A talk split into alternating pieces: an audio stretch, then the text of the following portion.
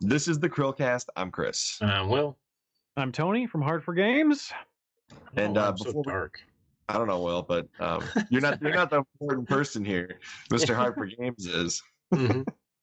And no, I'm just sorry, Will. Um, but before we get into what is the what is the episode, Will? It is a manic Monday.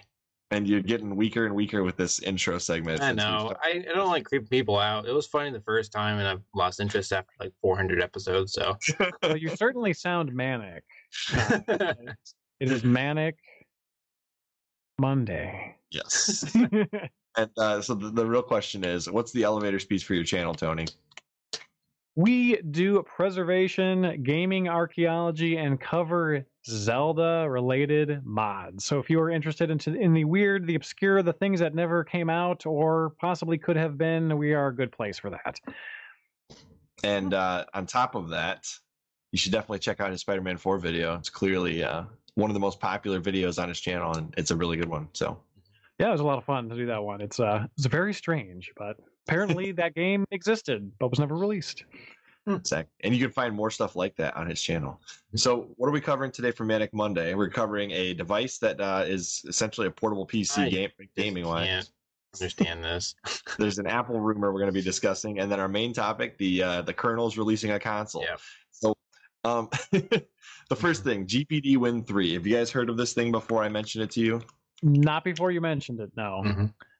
Uh, let's see here. Somebody actually has some video footage of it from a month ago. So this thing is supposed to be a portable PC with like actual controls and stuff. Oh, this this person doesn't have it either. They're just showing video, a video of a video, which is what I'm doing. And look, it's The Witcher. Um, so this thing is is like the third evolution of the GPD Win, and I've seen people cover it. I think Metal Jesus has covered at least one of these before, which is how I originally got into it. Um, but they've really revolutionized mobile PC gaming to the point where it might actually be as as good as the Switch at some point in regards to quality and um, res- not resolution but performance. This sounds so weird. Mobile PC gaming. Yeah. well, It's like what Windows 10 mobile is trying to be. I don't want to come off as overly negative. I had something to say, but maybe someone has something positive to say first, it'll it'll buffer it. Well, I mean, Uh, it's- I was gonna be negative too. So. there's something interesting here though. Like think about it. If Windows can scale to a mobile PC and play games from a Steam library, you have a legitimate PC Switch competitor, but I guarantee you it costs 5 times as much. Yeah, I mean that's certainly part of the the problem. I I think that the thing is is that people have tried to do this before and there there's always been like this idea of like what if you could do MMORPGs or online gaming or PC type gaming on the go, but you forget, yeah, so for example, this is the Panasonic jungle that you're pulling up and the Panasonic had the same idea that this is kind of like a it's a 720p screen, pretty powerful for its time. Uh, 2011, it was supposed to be slated to come out, never did. It was going to be online gaming this and PC gaming that and MMORPGs and what have you. Mhm. But it just it never came out, and, and the reason that they gave was changes in the market, and and they never explained what that meant. So what I took that as as meaning was they realized that um, PC gamers like playing on their PC Exactly. and these games the, the, one of the big draws of pc gaming is that you spent time to either buy or build your own rig. You have your own space. You have like your own man cave. It's like a whole ritual uh, of pc gaming. And it's like it's like pc gaming people that are really into it it's like a religion. Like it's it's you know some people wouldn't be caught dead with the switch or a console or something like that you know what i mean? Like Mhm. you see it now with all the cyberpunk stuff where it's like, oh, Cyberpunk runs fine on my PC. It doesn't run fine on your PS5. Mm-hmm. Oh, you know, you know. So portabilizing the PC has always traditionally failed because the market it it's almost less about the games and more about how you play the games and the experience of having the best possible experience with that particular game, turning up the frame rate to 500 frames per second and having Mhm. it be, you know, 8K, you know, because you have the craziest, latest, greatest monitor. And so scaling them down, I feel like those PC gamers that are interested in the games awesome. This works perfectly fine. But I feel like those that doesn't that isn't the majority of PC gamers, right? Or am I wrong? I guess maybe I, I agree with that you, small so- minority of people that want to play PC games on the go, but I have Steam Link Yeah. and the Rotor Riot controller, which by the way is a work of art, is an amazing way to play games using Steam Link or Xbox or XCloud or any of those streaming platforms. And and sorry I just went on like a large diatribe, but like No. I, I feel like You're mean, totally on on though, because Mhm. there's a lot of people that I agree would would exactly feel that way. Yeah, I mean, it's like, um, you know, some people are are you know, obviously with COVID, a lot of them are closed, especially you know in our state. But, um, you know, some people are movie theater people. You know, they want to see the latest greatest in the movie theater. Other Mhm. people are like, no, I'm fine seeing the new Star Wars flick at home for the first time. Yeah. You know, but other people need that blow you away IMAX. yeah the imax experience you know uh and i feel like that those are pc people not necessarily that pc people need to see movies in theaters but because they can just watch it on I, their I, PC. I get the analogy for sure. Yeah. yes yeah I You gotta mean, be on I- yeah. hardware I that like the blows you away. experience too. So I understand. So anything else you want like- to say about GPD Win three? it's like XCloud. I mean, I can play all of my X- Xbox games on my phone, which is freaking amazing technology, and I've done exactly zero times. Like, I, I think I booted up once just to prove that I could do it, and then I've never done it again. It's like if I'm gonna play Xbox games, I'm gonna play it on my Xbox. So Clearly, this is this man who's talking does not have children because portable gaming is one of the only ways I get the game nowadays. yeah i was actually going to say that that um the, th- the thing is is that like they, even that is like a niche within a niche though so you can't like support a, a console on it but if i play games it's got to be the switch or it's got to be one of my old game boys or something like that it's got to be portable because the time it takes me to pull out some other system and set it up that might be my time Yes, you know what i have mean found that to be the case for me like lately. that might be the time that I have. It might be those five minutes, and I've wasted them looking for a cable. You know what I mean? So it's just like it's got to be the switch. Boom, you play it. I remember rocking my daughter when she couldn't sleep when she was like three months old. Um, you know, in her little bouncy seat, she needed to be bounced. I'd bounce her with my foot gently, and Mhm. She'd slowly nod off over the course of three hours between 1 and 3 a.m. And I Yep. played the Switch. Like, it's like, what am I going to do? Stare into her eyes the entire time? yes. but most people, that's a phase of their life. And it doesn't, you know, like it it would, that- something like that would have been great for me, PC games on the go, but it just isn't most people. The situation is more unique. I'm definitely in that situation now with a two month old. Oh, yeah. God have mercy on your soul, man. Like, Lord, it's hard. it's so hard. All right, let's get on to this next one. So this Apple rumor, this thing happens every single year. I feel like Yes, it so we've does. we've had this rumor last year, and Mhm. probably if the podcast was older, we'd have had it the year before that too. But Apple is rumored to be releasing a more gaming focused Apple TV in 2021 with a brand new up to date remote to co launch with it to um, essentially make gaming more accessible for Apple TV owners. I think it makes sense. It's the natural evolution of the Apple TV and the remote. hmm Yeah. I don't care though, but yeah, it's it is interesting. We'll see how it goes. I think it's gonna be a, a niche like I feel Apple gaming is. I don't think it's it's not blowing away the industry at all. Yeah. I, The it- Apple TV is a great streaming device though for like xCloud, I'm not saying it's not. It's just I don't know. and you can use the Xbox One controller. So you know, I don't know. I think if they can bring additional functionality to their install base, great. You know, if they bring on some more people because they can do some additional like gaming type stuff and it's a little more powerful, got a little more oomph for better compatibility or whatever, hmm awesome. Um, but when I read this, I was just kind of like, okay, cool, good for them. You know, like it wasn't something that was like, Yeah. like because I, I was like, I looked up like what games can you even play on an Apple TV, and there's like, there's a relatively short list of like notable titles. So I was just kind of like, mm-hmm. all right, you know, that's good. Yeah, Ocean- yeah. Ocean exactly. Horn 2 is one. What is? Oceanhorn 2, the one of the best Zelda clones ever made. Yeah, it's on other systems Oh, now though. It's coming to the Switch finally. Oceanhorn One was one of my favorite games on the Vita, and now it's this is coming to the Switch. But it's also it was launched and was funded a lot by Apple. Hmm. It's like Breath of the Wild meets like um almost like a Wind Waker. I feel like there've been a lot of good uh Zelda clones lately. There's like Genshin Impact, and then like that other one that was like, what was it called? Oh, jeez, it's on the tip of my tongue here. The original Oceanhorn launched on iOS in like 2011 or 2012, so it was like one of the earliest, best ones. Oh, this is not the video I was thinking it was. Fenyx Rising apparently is also like a well relatively well reviewed hmm Breath of the Wild. I've never played them, so I don't know if they're really any good, but apparently people are latching onto the formula and doing a, a decent Mhm. job. That was the first one. This one's really good, but they both are app were originally Apple exclusives. So this Oh, one okay. started on Apple devices, and then it got ported to everything known to man, including the Vita, Xbox One, PS4, just not the Wii U, basically.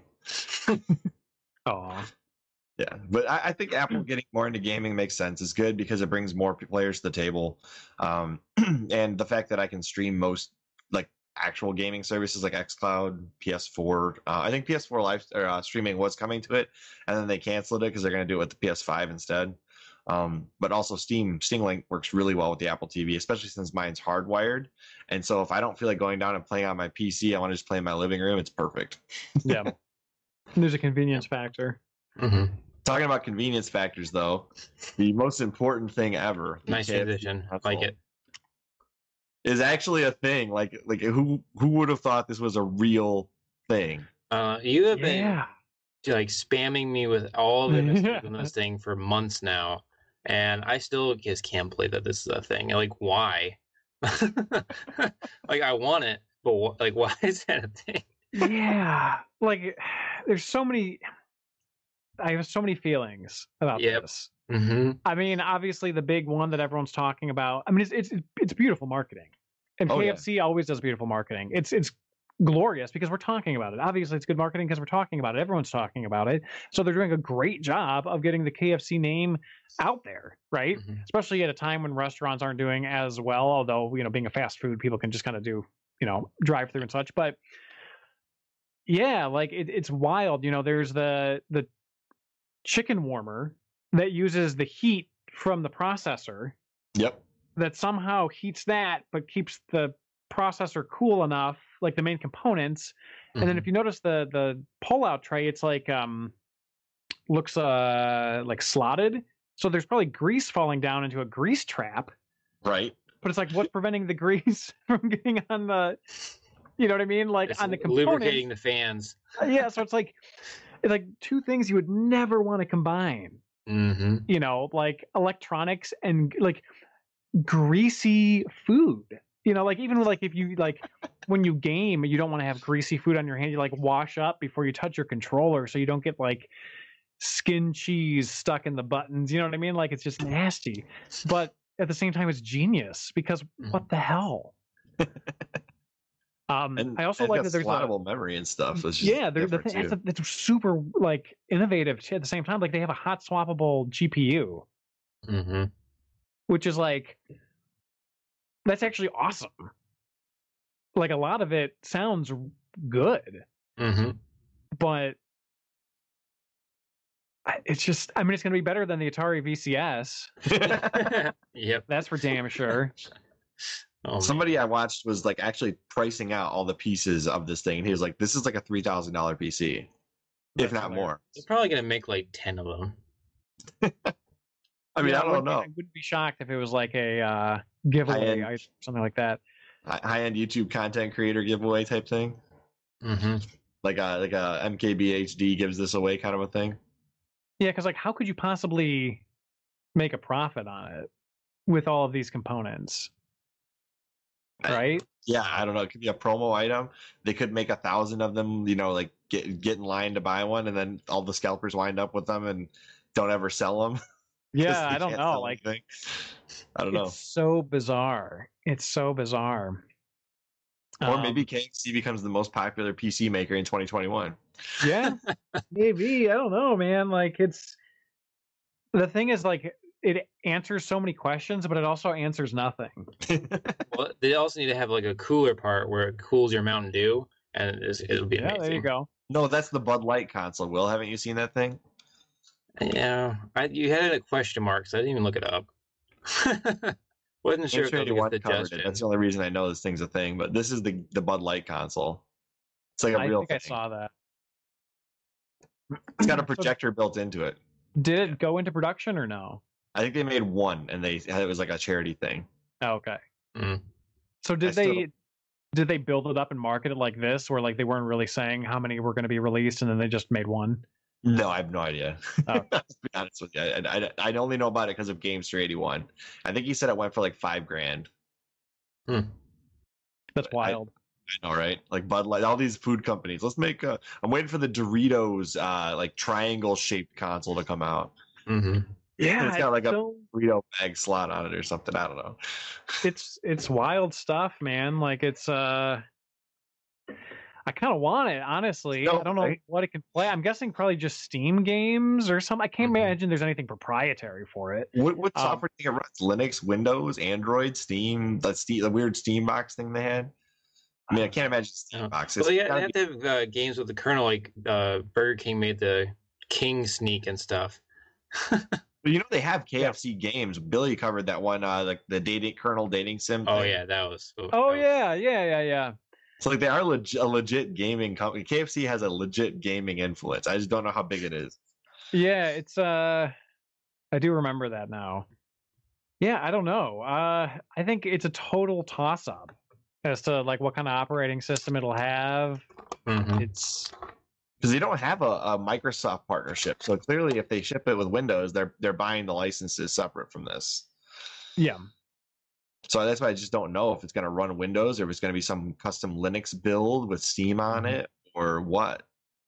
Uh, maybe they'll have their own um you know some linux build with steam and then you can also access the kfc version of steam which has two games like like it's it's such there's so many questions regarding this thing that's why it's so fascinating and it's such such good uh marketing Mhm. and like their um their trailer that they produced was so over the top and ridiculous like and but it, like it just totally plays into what this thing is it's like momentous achievements in human history like never stop pushing forward here's an Mhm. obelisk here's a space here's all these you know stock photos we bought and stock video we bought from istockphoto.com and you're Mhm. gonna love this and gears and movement and stuff and no information Right. I know. That's exactly what I said. I was like, so what? We got Death Stranding clip in there. No. yeah so it's just like what, Oh. what the hell you know so yeah i don't know like it, it's uh it's a, an amazing time to be alive Mhm.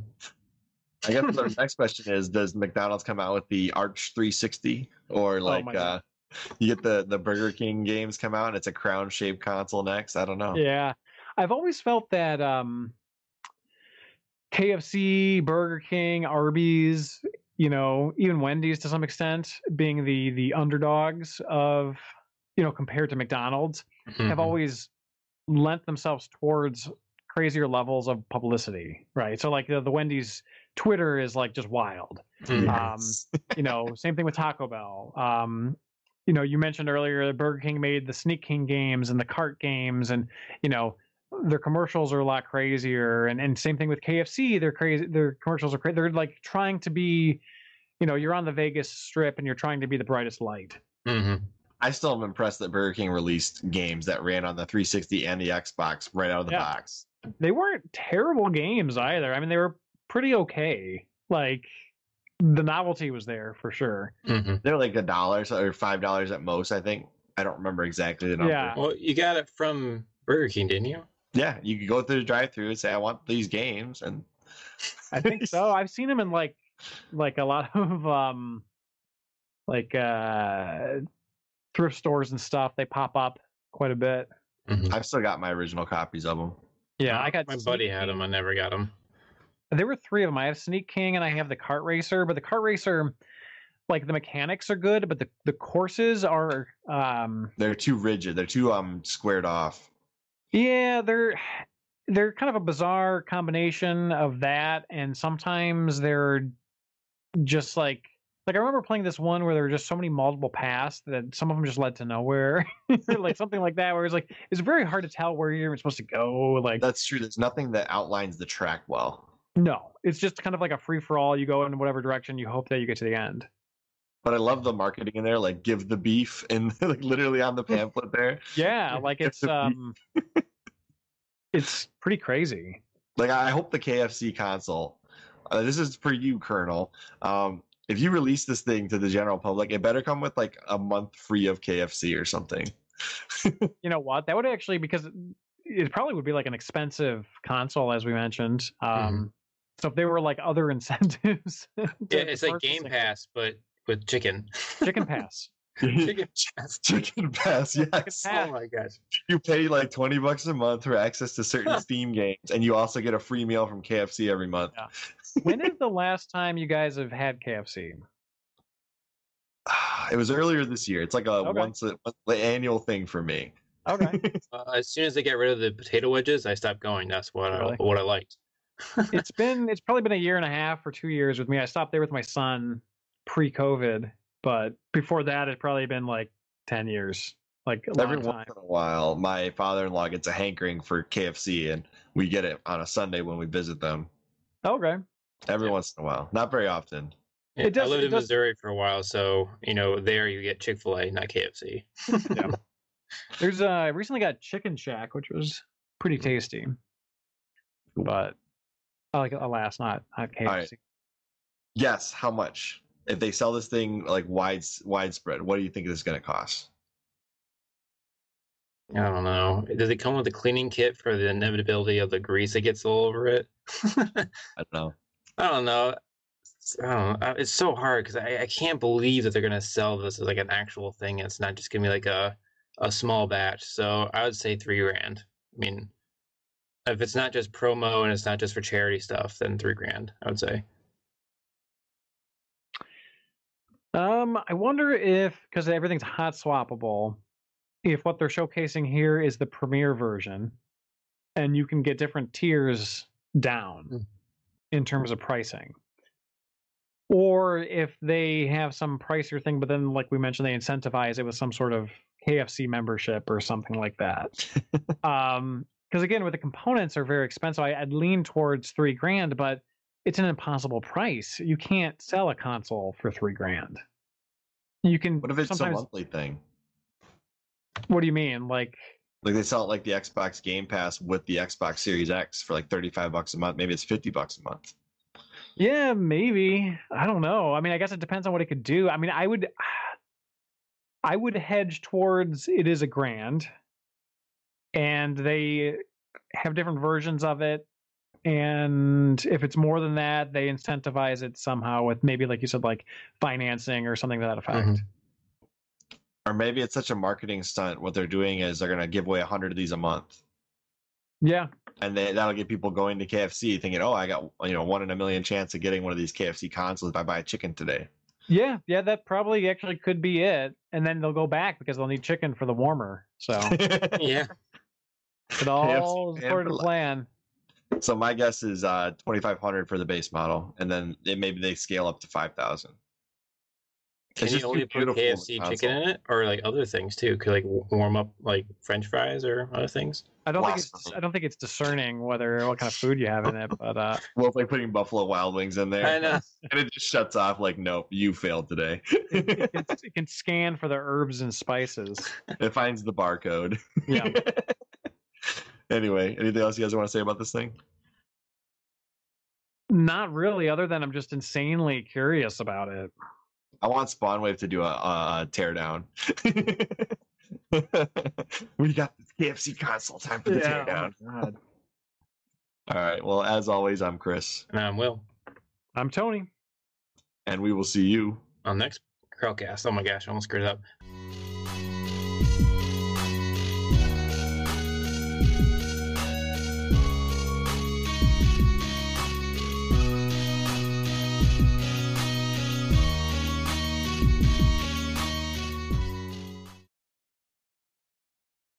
This is the Chrillcast. I'm Chris, And I'm Will. I'm Tony from the Hard4Games channel. and uh, elevator speech, Tony. Before we talk about PunchNpie. Uh, I again, like I said, I'm from Hard4Games. We do a lot of preservation work, gaming archaeology, a lot of things that weren't released or could have been that type of content. Trying to preserve lost media, trying to find it, preserve it, dump it, and uh, get it out into the ether. Also cover a lot of ROM hacks and just retro gaming in general. You can find us on YouTube. Absolutely. And he just unboxed a $10,000 Xbox One X. Very And it's cool beautiful. stuff. It is Yeah. beautiful. It's sitting next to me right now, and I'm it's all packed back up, and I'm just still scared to death to even have it in my house. It's, If you want to see that more on other cool obscurities and VHS tapes preserved, go check out his channel. Please but we're also going to be uh, checking out a different channel today. And if you, this is our Tuesday episode. I know we're filming these out of order, so it's a little confusing. But the episode tomorrow will be our interview with the guy at the bottom of the screen here. So Mhm. definitely check that out tomorrow. Uh, so PunchNpie, this is a guy we've had on our channel before, and we're going to be reviewing his channel. So he currently has 2.09k subscribers, a little higher than what I had when I Nice. wrote the outline. His channel was created on July 25th, 2017, and he has see how many views 293,051 views. His description of his channel says, Hey, all, welcome to PunchNpie. My name is Jordan, just your typical, every overly nostalgic product of the 80s and 90s. Grew up in the 8 bit and 16 bit era of gaming, so I have real love for the retro stuff, but I'm also a modern gamer. You'll find a perfect balance of that here. Then it says Jordan. Oh, this is uh this is something he doesn't really do anymore. Join Aaron and I for horribly unplayable, where we play some of the worst retro games, or Mhm. Greg and I punishing ourselves with strange pop tarts. Bring those back to the channel, Mr. Yeah, Punch Pie. should. Those are enjoyable. You'll also find that his wife and daughter make an appearance every now and again. That is still true. So they All must right. be on every episode, right? It's every now and again. Uh, yeah, yeah, every episode. All right. So here's my description of his channel since he obviously hasn't updated his description in like, you know, since he started the channel. Um, so what PunchNpie is known for, A, uh, go check out our interview with him. PunchNpie has something to do with South Park. That's all I'm going to say about that. Find out in the video interview Oh. i'm we gonna talk about that. I'm not gonna talk about it. That's fine. Talk about it. no, Um, it's- it's okay. super into gaming and technology. He even reviews like Mac Minis, those kinds of things. He reviewed used to review Pop Tarts quite frequently, which we talked about just now a second ago, but puts out the occasional vlog type video, like he did a gingerbread house house with his daughter, I think, a little bit ago. Um, he's very active within his the community that he's built, including his Discord and his live streams where he's talking with the audience, which is pretty cool. And he's a pretty fun guy to talk to after we you Yeah, know spent was. like three and a half hours online with him doing our podcast and talking about N64 Mini and why that probably never will happen. But um, Unfortunately. unfortunate. So, what do you guys think his oldest video was? Don't look at the script and cheat, or do I don't really care. I don't know. Oh, I, I, I I watched overlooked. it. Yeah. GameStop hates collectors. That was his video. 15 seconds. It was about essentially, you know, why products in GameStop don't have like full boxes and art and manuals. And the DS games, basically, how bad they are sitting in the GameStop list. Like, I just kind of cringe every time I walk in. I see that they're just all laid out there with no box. I'm I get so many like dirty looks, like, and not all the time. There's some really good GameStops by me, but uh, when I ask for the actual case, it's like, do you have the actual case for this game? Yeah. And they're like, ah, maybe, and they have to go look for it, and then it's like, do you not ever get asked this? Like, why would anyone want the generic case? right. Yeah.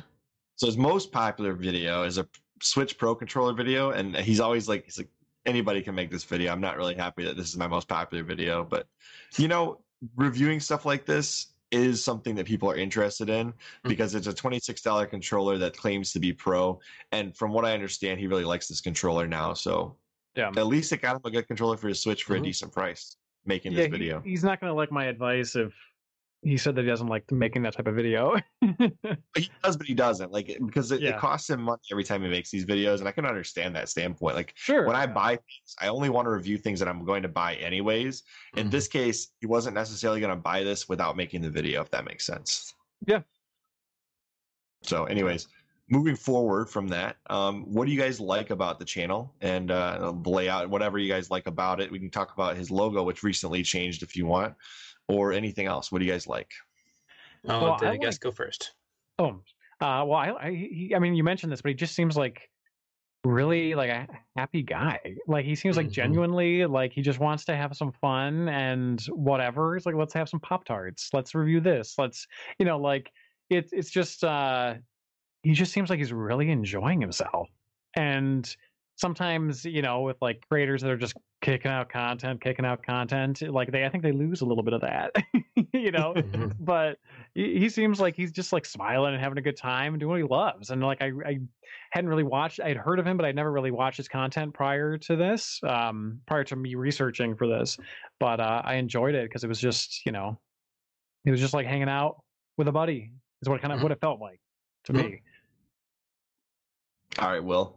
Now Yeah, you can't on- that same line. No, I'm just kidding. yeah, exactly. That's. I mean, I didn't have much more to add. Like, I just think it's really genuine. And you know how you have people who have those faces that you really want to punch. He, ex- has the exact opposite. it's like I don't know what it is, but there's Wasn't like sure where you were going to go with that, Will. Yeah, no. I was thinking about like you know just letting it hang there for a little while, but no, no, no. Uh, when you watch it, I don't know. Like when he smiles, I smile automatically. I'm not totally certain why, and it just he's enjoyable, enjoyable to talk to when he came on the podcast, and his content is also enjoyable. Sometimes it's topics that like I wouldn't have watched um, uh, if someone else had done it, and I would watch it because he's doing it. So I just love that he's willing to dive into things that I find interesting that a lot of other creators won't. And then, for example, like the Max thing, he's like, I just did it because I wanted to. I don't care if anybody watches that video. And I was like, that's cool. Like, you know, I, I don't know uh, Yeah. all that many content creators willing to cover something that nobody's going to watch. But he's like, you know what? I liked it. So I'm going to cover it. So like, like this Mac Mini 2014 teardown SSD upgrade. How many people on his channel are coming here for this content? probably not as many as are coming there for the Switch and his streams and his other stuff, but he still covered it because he wanted to, and I respect that. Yeah. I also have heard this from, uh, believe it or not, uh, he got a shout out from ReviewTechUSA early on in his channel, and he was compared to RGT85, and I can kind of see that a little bit. yeah yeah, i could i could definitely see that as well So, what do you guys think that he could improve upon? Since you guys already said everything I was going to say, I don't, I don't know. I really like Jordan's content. I, Yeah. I don't know how else to say that. that's a problem with covering people you really like. It's like I like everything about it. yeah i i wrote some things down. I kind of took a different approach. Um mine was kind of more seo based actually which i thought would maybe be different from what is normally recommended. Um but aside from the seo stuff which i'll get to in a second um i i did you know if you sort his content by the most popular it's his product videos right? Mhm. his review videos of, of products. So obviously you know you don't want to be spending a ton of money every month buying a bunch of stuff that you don't really care about but you know if he wants to bring more people to the channel and then have them get you know notifications regarding his other content as well he could up the number of product videos that he does you know when it makes sense to do so. Um, and he may also be able to reach out to companies that you know they might i mean i people reach out to youtubers like marketers they represent various companies and you know ask for reviews and stuff so those people exist if you can get onto their radar a little bit with products that he feels you know that he genuinely is interested in anyways then he could be bringing more traffic to his channel that could lead to you know uh more funds and traffic to his his pet projects Now, how about the SEO stuff that you were going to bring up? So that's probably a little more interesting than what he didn't want to hear um uh, but yeah so with youtube he does this sometimes but so for example um i'm just going to go in the random order that i wrote these down but you can have up to 10 hashtags up to 10 or 15 hashtags in your description and youtube prioritizes the first three so Yep. he has this in some of his videos but not all of them he wants to he should go back through all of his videos and add them all in Mhm. um, and hashtags are more like not what someone would search; those are tags, but subject matter. That's hashtags. So again, sometimes he does it, sometimes he doesn't. Um, I would just make sure that he does every time, just because YouTube is looking for that. Uh, with his his descriptions, he sometimes has the description of the video up top, and other times he has like promotional stuff up top. YouTube prioritizes the first couple sentences, like a certain number of characters of the description first, and then deprioritizes as you go down.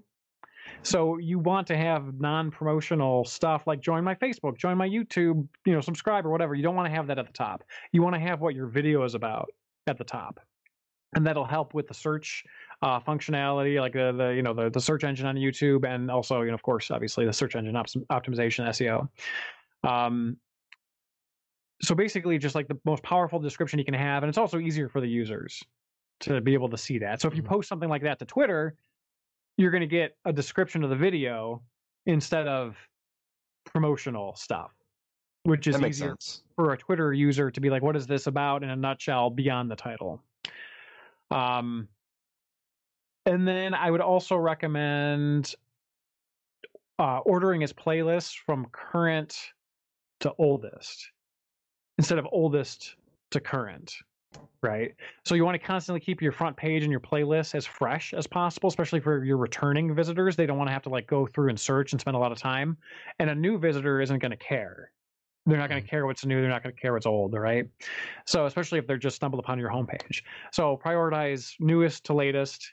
And um, I try to do these things. I'm not perfect at them, obviously, but just from what I'm familiar with with SEO uh, on, on YouTube, it's not going to make a drastic difference, but it will move the needle a little bit in terms of people being able to find him. So I have a question for you, and this may help him if you answer it the way I think you're going to. Does it help your channel to have live streams on the front page that are already done?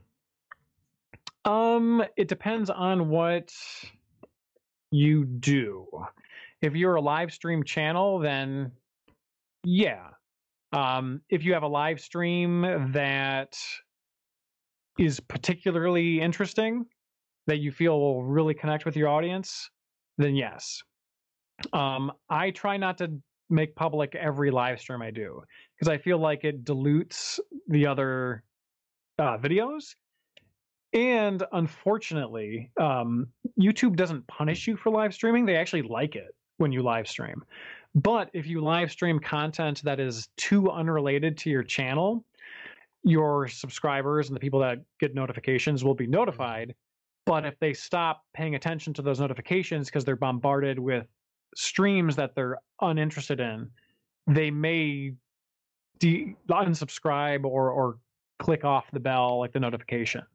So I noticed that a little bit when I was doing live streams with my wife. We were doing Animal Crossing, which is unrelated to the normal content on my channel, but just something we were doing for fun.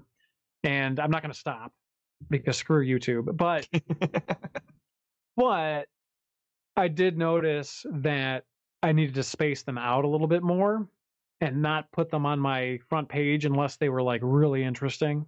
Mhm. Um, just because it kind of messes with the mentality of your viewers from what I've read and what I've experienced. I don't know if that's going to be true with everybody. So I just noticed that he doesn't unlist any of his live streams. That's why I asked that question because I know a lot of people that their main content isn't the live stream. They do the live streams consistently.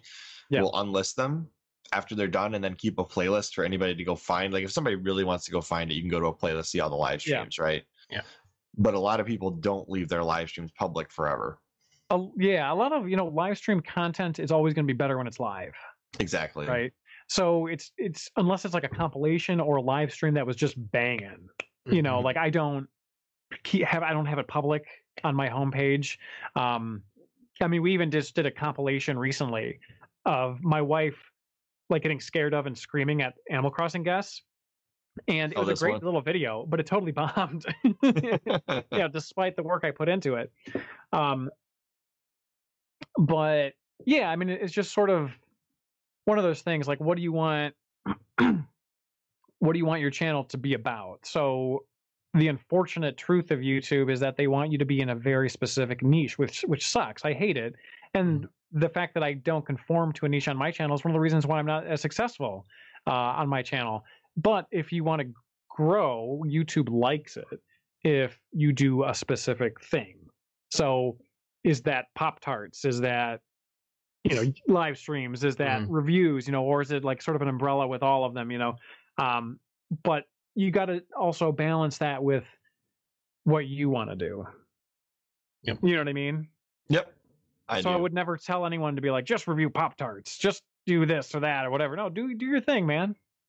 But youtube may be might be kind of a an ass about it So I guess my advice, since since we've talked this through now, is maybe don't leave every live stream up post stream. Yeah. I would consider making a playlist of your previous live streams and maybe unlist them, or or if you don't unlist them, just don't have all of them on the front page, or maybe remove uploads from here as your top thing and put a different playlist that you're constantly updating at the top. Yeah. Instead of just straight up uploads. A lot of people do uh, like your most popular at the top. Yeah. You know, some people do your uploads, some people do most popular, depends on the channel. Mm-hmm. It's like we have our music video at the top, followed by the newest episode of our podcast, and then like the more special things, you know, Yeah. pop, popular popular towards the bottom. Hey, every episode of your podcast is special. Every episode is a special. Especially the ones with Tony. That's right. That's right. but that that would be my advice. Is I, I think having uploads here could be towards the bottom and just put your like latest like review or, or highly edited video towards the top of your video. Something you've worked a lot of a lot of um editing into and something you really like because a lot of your edited reviews and those types of videos they do really well with the YouTube algorithms. For example, the Switch controller review, and then your live streams do well with your core audience, but not every single person is part of your core audience. Also, because I'm sure he'll probably watch this since he has a relationship with you guys. Um, I just want to reiterate that I was sort of explaining how YouTube likes things, not necessarily how I think your channel should be. I think your channel should be how you like your channel to be. You know what I mean? Mhm. It's just YouTube is is just a weird environment, unfortunately. Uh, my my comments are mostly organizational comments. Yeah, yeah. I'm just speaking for myself. and uh, you know, do do whatever you want with your channel. If you want to go mostly your live streams, that's that's I like your live streams. They're you fun. have to do tuned pop into a tart few of videos. That's it. I want to see a live stream Pop Tart challenge. That would be fun. That actually would be really good. Although I, I'd be afraid someone would vomit. Like, like a, you have to be on like online for so long for YouTube to kick out the notifications. I feel like you'd just be eating Pop Tarts, like like so many Pop Tarts. It'd be pretty wild. Although that would be a wonderful live stream.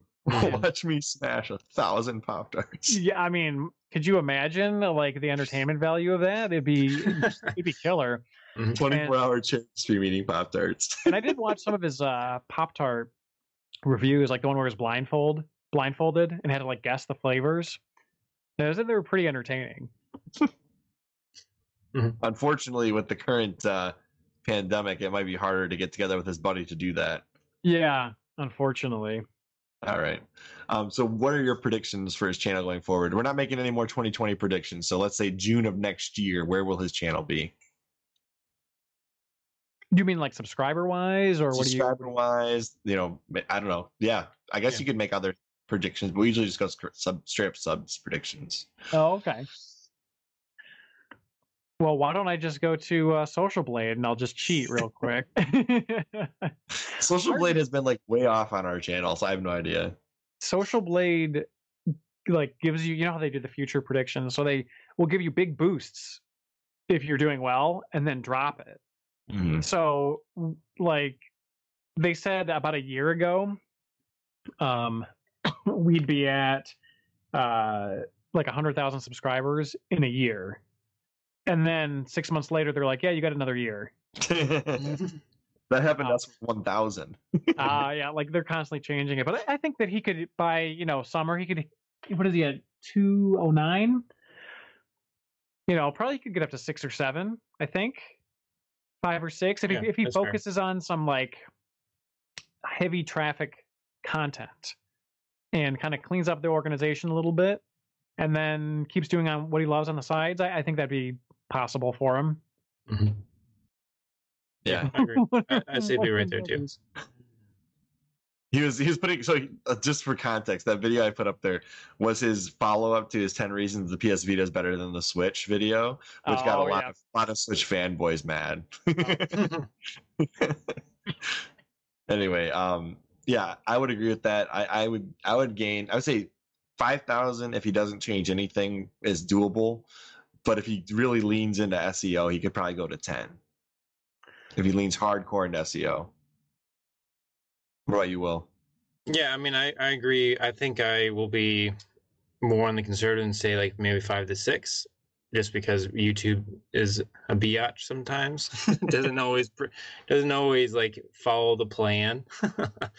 Um, Planned. No. Yeah, so yeah, I'd say five or six, and we'll see. I mean, I could be completely wrong. Like we've seen people blow up and like within a couple months get like tens of thousands of subscribers. Forge Uh, Labs is a good example of that. 1.5 million from 200,000. Holy cow. He's definitely got the right attitude for it. Mhm. He's got he's got a really good uh, screen presence.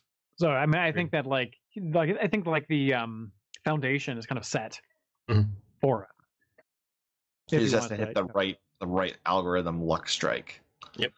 Yeah, kinda. Yeah, I think so. Yeah. Anyways, PunchNpie, youtube.com slash P U N C H N P I E.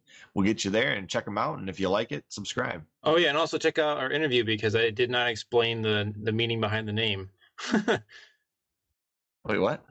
Behind his name. Oh, PunchNpie. oh, oh, oh, his. I thought you were talking about with Tony. I was like, what are you talking No, about? no, no, no, no, no. he explained it himself. Is it from the South Park movie where they tell people they're going to be punch and pie if they show up to join the resistance? Mhm. I think if, if you you want to Don't know to go the to the answer, if you want to know the answer, go check out the interview. But Tony, you might be on the right track. Oh, okay. Sorry, I spoiled it. Yeah. No, you didn't spoil anything. It's all good. You can figure it out probably by just watching him. I think actually. Mm. Anyways, as always, I'm Chris, I'm Will. I'm Tony. and we will see you on the next Chrillcast. Bye, guys.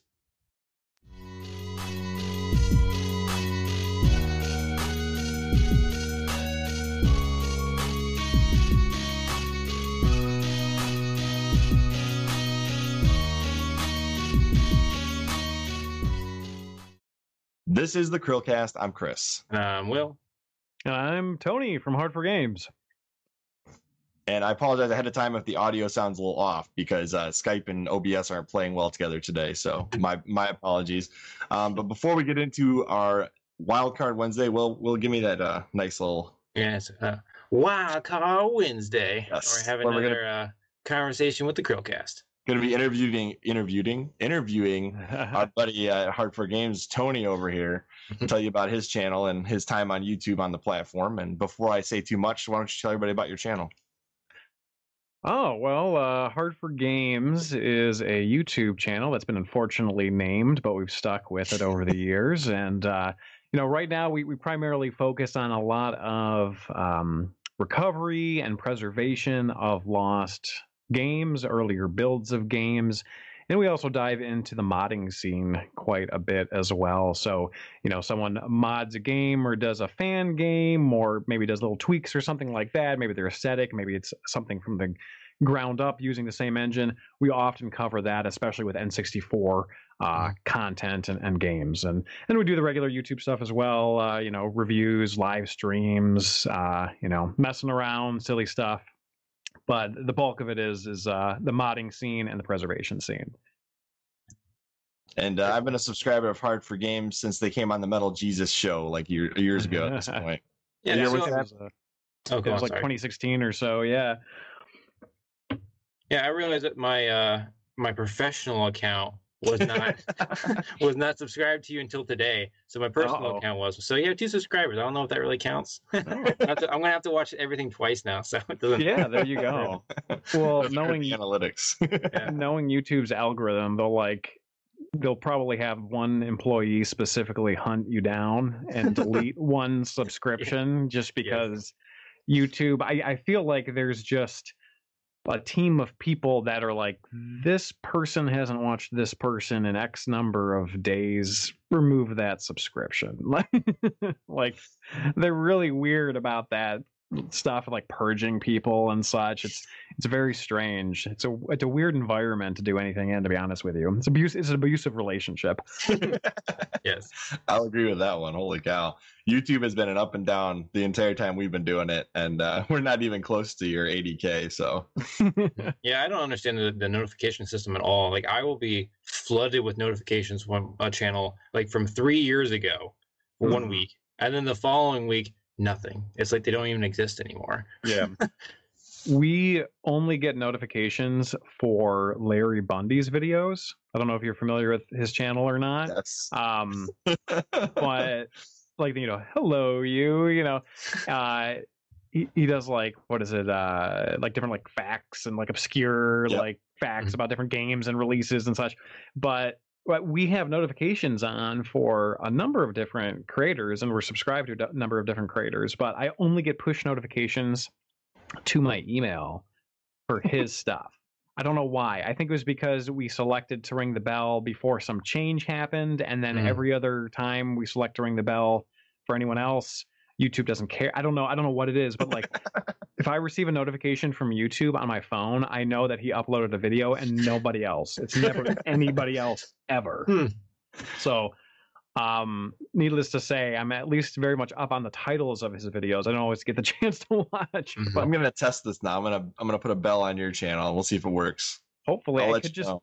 it could just be a weird glitch. I've had situations where um, I've had an upload fail on YouTube, um, like twice for some reason in one night, and I was using Chrome, and then YouTube would not let me upload in Chrome for a year. what?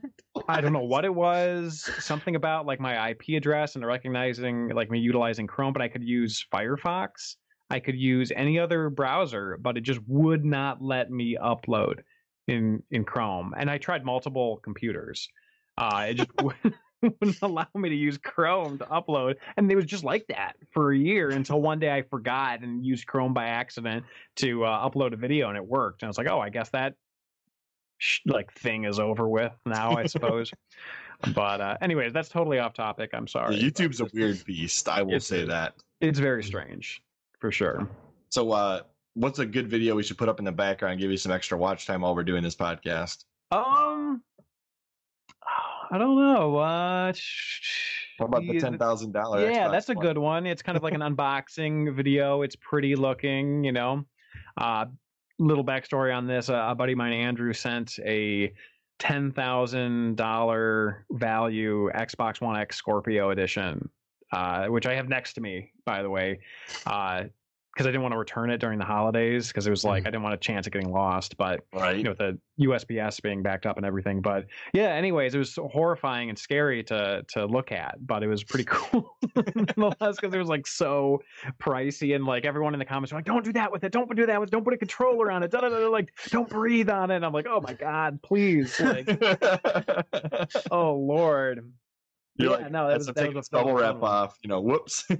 yeah well yeah i wanted to like also um well normally when i receive an item for the show i record opening it anyways um, but i wanted to record this because i could kind of make it an unboxing video but also like showcase the condition it was in right when it arrived just in case something happened Yeah. so I, it was Yeah. just sort of like a little like extra like you know because sometimes like you get something and then like later on you notice like a dent or something and you're like well, well was this here before and then you look at the video and you're like oh yeah that that was there before it's okay. I didn't do it. Mm. yeah exactly exactly because you have those freak out moments because you're dealing with expensive equipment and you know and then you're like oh my god like was this here was this you know was this me was the you know but it it it never has been but it's just you know my that's kind of how my mind works I, I like having that double check hmm I completely appreciate that. understand. Yeah. So with that being said, uh, Will, you want to ask the first question? Yeah. Uh, so, what inspired you to start your YouTube channel? Um, so it was back in like 2009. I, I had graduated college, um, 2008 with a film degree, and I was doing a lot of gig work at the time in Michigan. Um, at the time there were some film incentives, so there was actually some reasonable gig work going on. It wasn't great, but it was it was like enough to kind of get by, like get some money together a little bit, and um, but there's a lot, often a lot of time between film shoots and stuff. It was kind of seasonal. And then a buddy of mine, Richie, uh, had just graduated from U of M with a degree in voice, and he was kind of like very semi-employed. Like he was thinking about going back to school, which he ultimately did uh, to become a pharmacist. And then there's my buddy uh, John, who was sort of floating between his education and what he wanted to do in life. So we were just having a lot of time in the evening that we found ourselves playing NBA Jam and just messing around with different, you know, games and multiplayer stuff. And I was like, you know, you know, all the, you know, everyone's jumping on YouTube doing these videos. Like, we should do videos. We used to do videos together when we were in high school, you know, of unrelated things, not related to video games. And, um, not of any mature subject matter either, by the way. Uh, but uh, you know, just like skits and stuff. But uh, so I was like, let's, you know, let's make an NBA Jam review. You know, it'll light the world on fire. It didn't, um, but we decided to do it anyways, and we just kind of kept kept rolling with it over the years and kept pushing forward, uh, for better or for worse, I guess. Okay. And then, so at what point did you guys wind up with the 64 disk drive? Um, it was we had done a video called the top five Nintendo uh, cock teases, and one of them was the disk drive, like because it never came out in the U.S. and it was a very limited run in in uh, Japan. So it was funny because that video actually many of the items have since been released, like Secret of Mana Two, um, Star Fox Two, for example. But at the time they weren't, and like because we were we were thinking like, hey, I remember this like disc thing like for the N64. Like, what the hell happened to that? You know? And we started doing a lot of research on it. And eventually I bought a junk system. I got to get my hands up. You can see like the quotation junk system from Japan, which means it probably doesn't work, uh, but it hasn't been tested. So I ordered it. It was like super cheap comparatively to the other tested systems. It arrived not even in a box, just like uh, bubble wrap with some like uh, paper over it and and it worked. So then we got into that then we started just kind of started diving deeper and deeper into like dd related stuff because we're like there's all these games and like this history for the n64 that like we just didn't even know about. Like we thought we knew the Mhm. system really well but apparently like all this other stuff had passed us by completely. So we, we got just sort of super curious and we're almost trying to make up for that like lost childhood, so to speak. Even though it was lost our childhood because we didn't have the DVD, but it was kind of that idea, you know, you were nostalgic for something that never even came out. If that makes sense. No, it Yeah. totally does. Yeah, make that's- sense. I mean, I like there's probably people drive that are watched nostalgic for Scalebound at this point. Say Remember that Scalebound? sorry? Remember, do you remember Scalebound. Scalebound? That sounds really familiar. What is that? That was that uh, dragon fantasy RPG. No one's the gonna be, Xbox uh, nostalgic supposed to to, that. uh, supposed to get. When, Oh yeah, okay, Yeah. yeah, yeah. That was like a big controversy when that got Oh, yeah. canceled, if I ever remember properly. about bankrupted Platinum Games. Yeah, yeah. I remember that being like a big to do when that Oh, yeah. happened. People were very mad. Let's see here. So the next question is, where did the name come from? Yeah, so I, I get asked that a lot. Unfortunately, that's not a very flattering story. But um, so basically, the guys that I a lot of a lot has changed with the people um like Richie and John and, and the people that I work with. But at the time, they were very very idea oriented, and I was and I was very action oriented. So, for example, if I were to say, "All right, guys, let's take a night." come up with a list of names. They'd be like, "Cool, I'll do that." And then the next day, I'd be like, "Did you do it?" And they'd be like, "No." Didn't even think about it. Didn't even give it a second thought. And that was a lot of hard for games early history. Was me kind of like pushing to get the work done. But uh, and again, a lot, a lot has changed since that point in time. But um, I was the only one who came up with a list. And there was stuff like uh, retrograde and the megabits, which would almost be like the Diana Ross and Supremes. Like you have a person and then like their team, you know. And then there was hard for games, and I kind of liked hard for games because it rolled off the tongue, but then it made you think a second later, like, wait, what did I just say? um, and so no one, no one had any other suggestions or any other better ideas, even though I had a list of like ten names. And so I'm like, all right, well, let's pick one of these, and then we just kind of landed on hard for games because I guess they just didn't like the other ones. That's just what we like ended up with, I guess. I don't know. Like it, it was, um, yeah, it, it's not that great of a story. It's just sort of like a, a monument to laziness, really more than anything. Now, what was the reaction of of your either your friends, your in laws, or your parents when you told them the name of your channel? Um, I don't know. I think it was. I think it was similar where it was like it rolled off the tongue, and they were like, "Oh, cool," and then like it took them a minute to like realize, you know, like what does that mean? Does that mean what I think it means? Like, and now it's not a really big deal, but it's like. I don't know. I, I don't remember like their exact first reactions, but every once in a while I go to my wife and I'm like, oh God, you know, damn it, you know, I, I named our channel hard for games and really damned us for all of eternity. And she's like yeah it's great you know? She agrees that it was a poor decision but it is the decision unfortunately and that's sort of what we uh are stuck hmm. with hmm. All right. Yeah, Um, we can ignore my suggestion for what your icon should be when we reviewed your What? channel. do you remember uh, you you commented back? Will said you guys need to take your name more literally, and you Oh, just set him up with faces or whatever. Oh yeah. Will was like, "Oh no, I, I've I've made him never want to come on our podcast," and then here we are. All right. Well, I you mean, you do have the like the uh, joystick like in your icon. It, it all makes sense. Okay. I had to explain yeah, that yeah. I mean, there's it's it's leaning towards that for sure. All right. So, um, next question. Uh, try to. I'm trying to shorten it. Um, so you know, it started off as more of like a you know friends gaming channel. At what point Yeah. did you decide to like kind of switch to more obscure and hard hard to find console slash tech? Was it the Nintendo DD or is it you know before that, after that?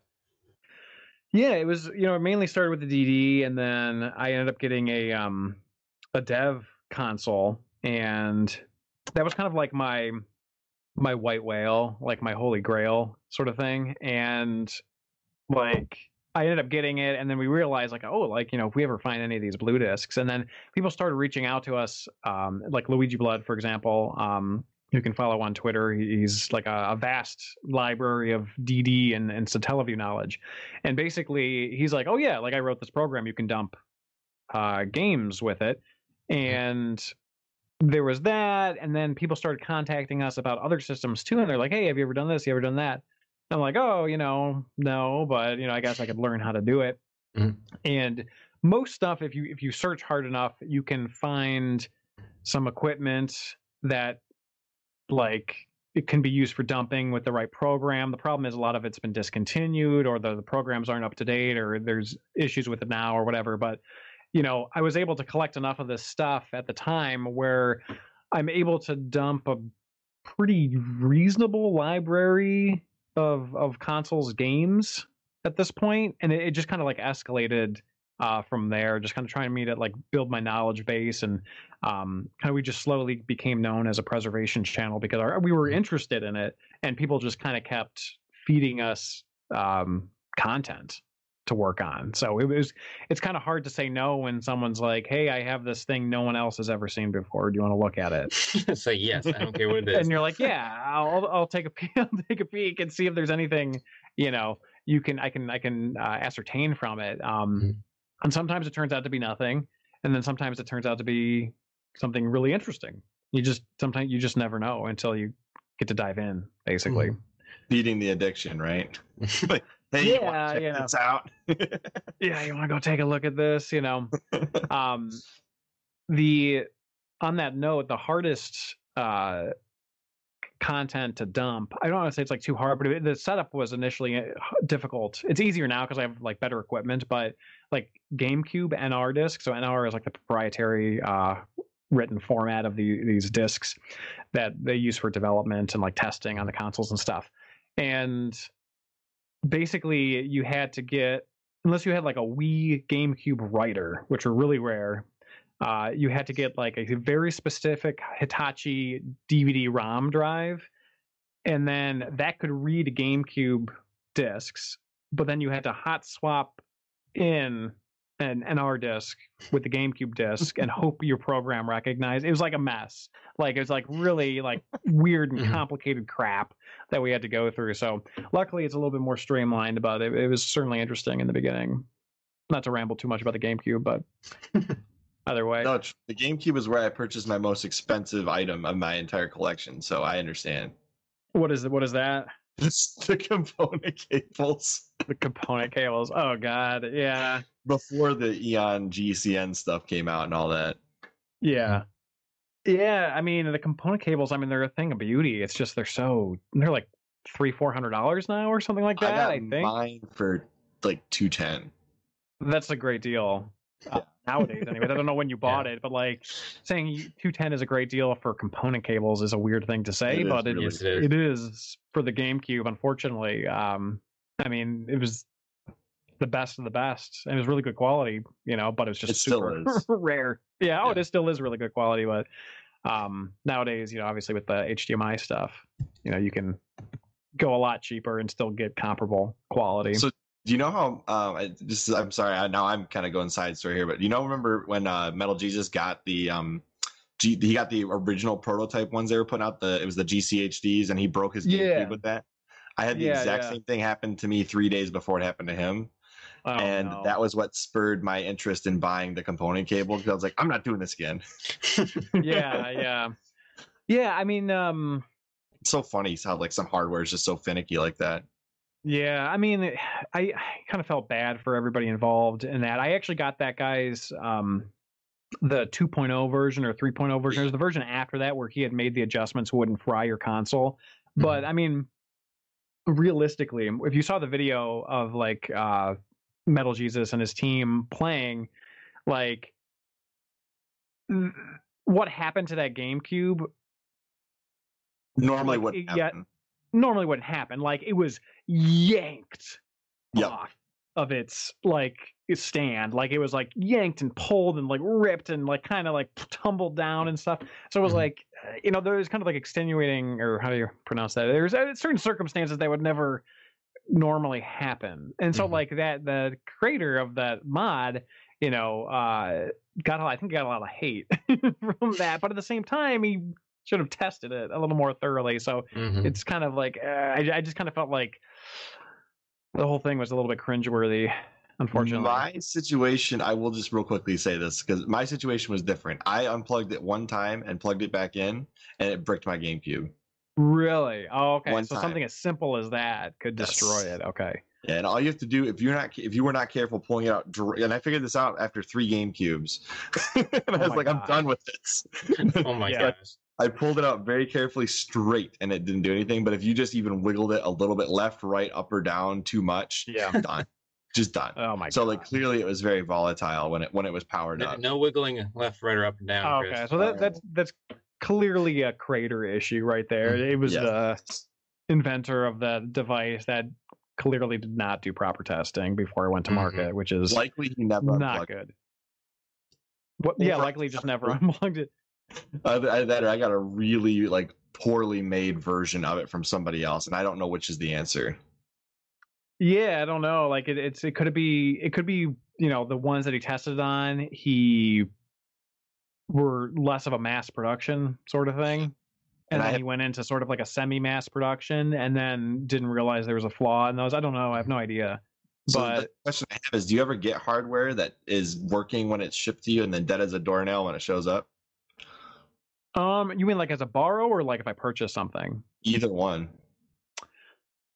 Um, it has only ever happened once. Um, a buddy of mine who luckily I'm, you know, friends with uh, and, and have done deals with in the past. He sent over a a PlayStation like debugging unit, and because he wanted to show me the specific uh, game, and so I could cover it on the show, and it just it would boot, but it wouldn't it wouldn't spin up. Mm. Like no matter what you put in it, it just wouldn't spin up. Like the motor was dead by the time it got to me. So I've never had an issue with shipping. I've never had anything break during shipping. Um, at least anything that wasn't already broken and then it was like repatched up by the owner and then it shipped again and the same thing, thing happened or something like that. But yeah, so that, that was a weird instance where I kind of like, you know, my heart stopped for a brief moment. You know, it was it was like a rare item. It's not like like you can't can't get another one, but they're kind of expensive. So I was just like, hey man, like this thing isn't working. Was it working when you sent it? Like, could it have been faulty? And everything turned out fine, but Mhm. it was uh it was a little scary for a minute. Yeah, I but guess you could say. Fair enough. Yeah, I figured you guys have seen so much hardware. There had to be at least one. So real quick yeah, I'm trying you, to think. before you ask Oh, the on, sorry. I have a jump in before Chris asks this question, but you can go ahead. Okay, okay, I'll Hmm? jump in. Oh, no, I'm good. Sorry, that was Sorry. totally miscommunicated. All right, so I'm going to derail a little bit. Um, what is the weirdest thing you've ever received? I know we're going to talk about like, you know, Hmm. th- that question in a different way, but like the weirdest thing, not necessarily the most expensive or the coolest or the rarest, just like, like you open it up, you're like, what is this? like like somebody sent you tube socks or something weird. Yeah. um well i mean normally i know what what is coming so I, i've never been like shocked at anything that's that's shown up because it's always been like you know, at least like whenever anyone contacts us, I we have to ag- agree to it Mhm. for them to to ship it. And I, I have had people ship stuff, and very rarely, actually, just one time in the past, uh, without consent, basically. Mhm. And and wherever we list our PO box, we say don't send us anything to borrow unless you contact us first and we agree to it. Um, so basically, like we did those those Pokemon uh, Center New York uh, preservations where we had like a writer where you could like write rare Pokemon to games, and someone sent me their games after like long after I'd shipped everything back. I'm like, dude, I can't do anything with this. I just shipped it right back. But as far as like weird stuff, um I don't know. I mean, like, there's been some oddball stuff. Like, we did uh, a review of the PlayStation PlayStation One Stepper, which is like a, a stair stepping unit, and it's like an exercise machine. But it's like a it's like a Okay. high quality stair stepping unit that you like Hmm. and you roam through these like really low poly like yeah there it is through these really low poly poly like blurry worlds but it was actually like a really well built device so that was kind of strange um the secret screen for the n64 was a little bit strange as well uh, and again i knew what it was going to be when i got it but basically someone had taken a Game Boy screen, attached it to an N64, and then tried to pitch that to Nintendo to have a different like screen that games could utilize, kind of like a VMU, basically. The. Dreamcast. Yeah, for the Dreamcast. And for years, this guy believed that Sega stole his idea, but in reality, he just took Nintendo's parts and tried to resell them to Nintendo. so it's like you know, and like a screen within a game has always been an, a thing. Hence, there even being a Game Boy to begin with, Mhm. right? Or like a Game and Watch or a Tiger handheld or or whatever, you know. And, and a bunch of different people were were working on something similar, but um, it, it was just a very odd item because it was a prototype. Like it had to be plugged in specifically to that controller and that controller only. It had two modes that it could display. They often glitched out, and it, it was just very fragile and it was i mean I, I can see for multiple reasons why it wasn't picked up no offense to the creator he had created some successful peripherals in the past Mhm. um but i, I could just i it, it was just bizarre it was a very strange item See, I could see the the I could honestly see why for like a Madden game this would be a cool thing, but like there's Yeah. not enough games that I could think of that would be yeah. I, I can see why you're saying. Like there's no way Nintendo is gonna be like, Yeah, we want that, please give it to us now. Please yeah you know they, they were they were like you know if you can get some third parties on board with it you know to create games along with it we'll do it which was kind of the nail in the coffin because it's like then he has to go out to a bunch of then he has to pitch to a bunch of different you know Mhm. because they'd all have to write the Um, software for this peripheral that's not shipped standard with the N64. Yeah. The there's no install base for it. You're having your team create something totally new, you know, for this thing that is in a prototype phase that won't be Game Boy parts when it comes out. You know what I mean? Like so there there was just like It'd be like if the Wii U shipped on- without the screen right away, and then somebody said, "Hey, we want you to ship this gamepad out," and there's no Yeah. games already utilizing the technology. it's just like the Wii U ultimately became. Yeah, you're right. Mhm. Um no, barely even use it. But yeah, no, it, it was just um it was just a very like that little radar dish uh that just showed on screen there. Like he claimed that that was like the original prototype for the secret screen and that Sega must have seen it years and years prior, but it looks nothing like what he produced. You know what I mean? Like it- Mhm, it was yeah. very the whole story was bizarre. Like and and I and I get it. You know, he was trying to pitch his dream and you know more power to him. But I, I think from an outsider perspective, you could just see how strange the device is. You know, both in terms of um like practice and also in terms of what it literally is game a game boy soldered into an n64 controller which would be actually pretty cool to play a be. game Yeah. with that. yeah That D-pad's kind of nicer than you know the Game Boy Color D-pad. So yeah if it had some sort of like real support yeah Right, right, absolutely right. but just one now of you those just things pick you up know the Analogue Pocket and you're good. But if you can get yeah one. if you can yeah All right. So, what's your favorite type of content to make? I guess that's a good question to ask now that we've delved into like some of the content you have produced. Yeah, um it it totally ranges. You know, sometimes I get really really excited about a particular item. Sometimes I'm like, you know, I think the audience will like this. Like I'm interested in it, but I'm not really interested into in it and and until my until my brain Mhm. starts kind of turning on it a little bit and then thinking about how I can really make it interesting, you know? Um but it's always a good time whenever I can get other people involved, like doing something like this, for example, or when I can actually have uh, people over to do reviews and go over things, which I haven't been able to really do much during COVID. hmm So one of my main guys, John, he he works at um, Retrotaku, which is in Madison Heights. It's a video game store, probably the best one I've ever been to. And I'm not just saying that because it's local, but it's a genuinely great store.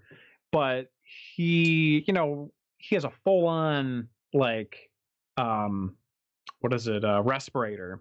And like with the like the the pods and everything, like Mhm. a face mask. Like he's hundred percent like covered, but he's still like because Michigan's like a hot spot for COVID. He's still like, yeah, I don't know if I should come over. I don't want to put your family at risk, you know. And I'm like, oh, I I respect that, you know. So I've just been lonely. yeah. so it's it's always Mhm. fun when I can get other people involved and do something as a as a group. Um, but as far as solo stuff, you know, it's totally dependent on the on the project. If I don't think it'll be fun at all or interesting, I don't take it on. Uh, but just some things are a little bit more exciting than others. Fair enough. I don't know if that really answers your question. It's kind of vague, but it's it's hard to say. I don't know. Wherever your interests are, are headed, that's what's that was that's the content you want to make.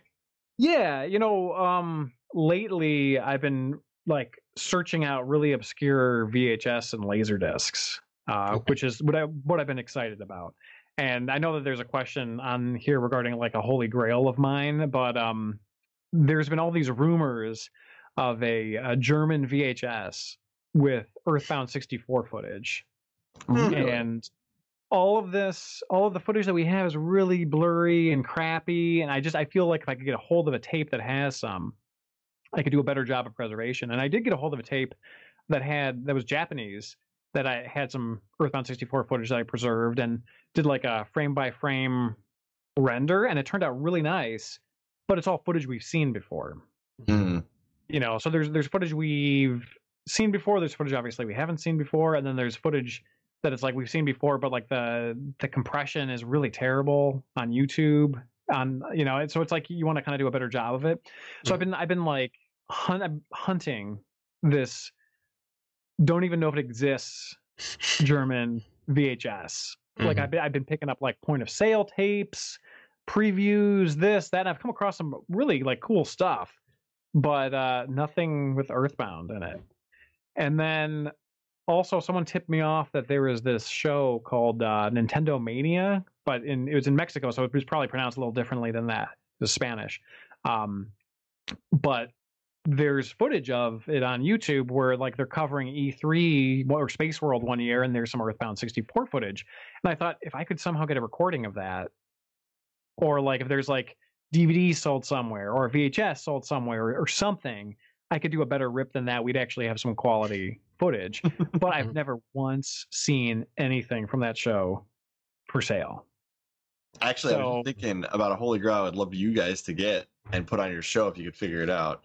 Um, there was actually in development a Fire Emblem for the N64, and they actually Oh, okay. reused a lot of the assets in the GBA games for portraits for the Hmm. characters.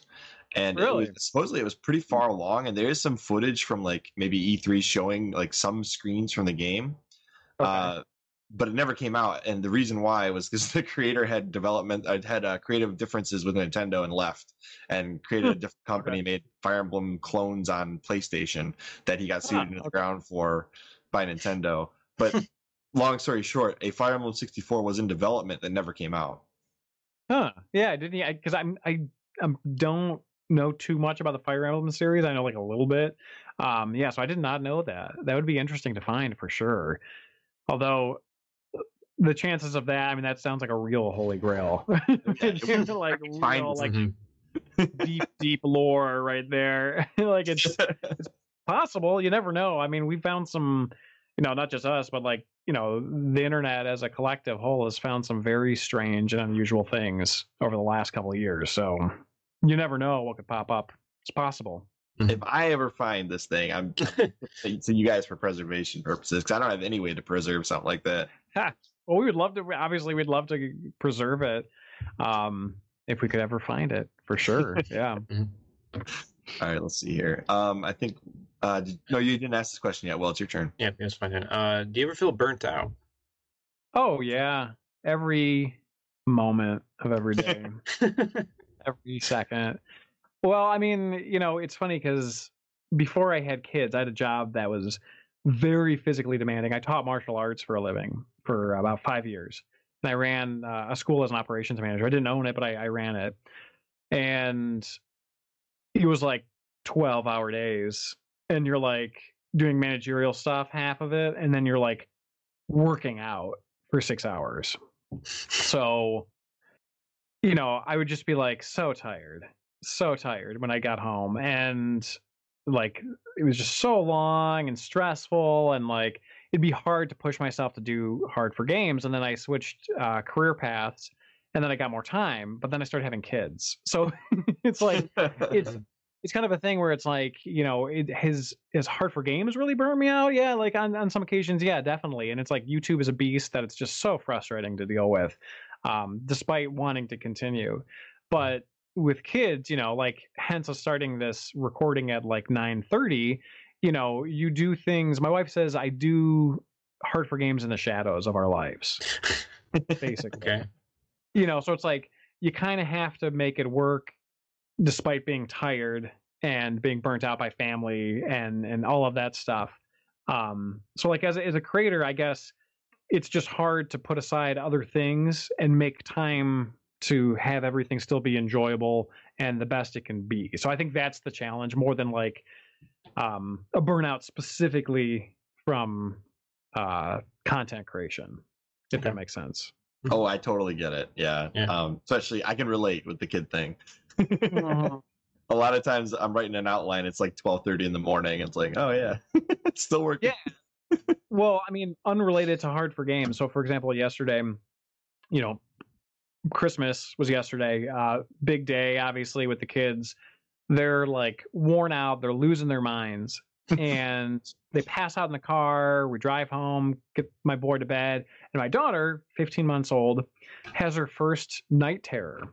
Oh no. And this is this is shortly after my wife says, "Okay, we can finally begin our Christmas, like hang out together." So Mhm. I don't know if you guys are familiar with night terrors, but my son Oh, would yeah. get them. But, but basically, it's like a partial awakening, like, but it's mm. not like a full awakening. It's like a partial awakening, and you're normally screaming. So mm. she's screaming for an hour. She doesn't recognize us. She doesn't know who we are for like an hour until like we notice she's kind of half like scratching her leg, you know, and then so we like rub in some lotion, and that like wakes her up.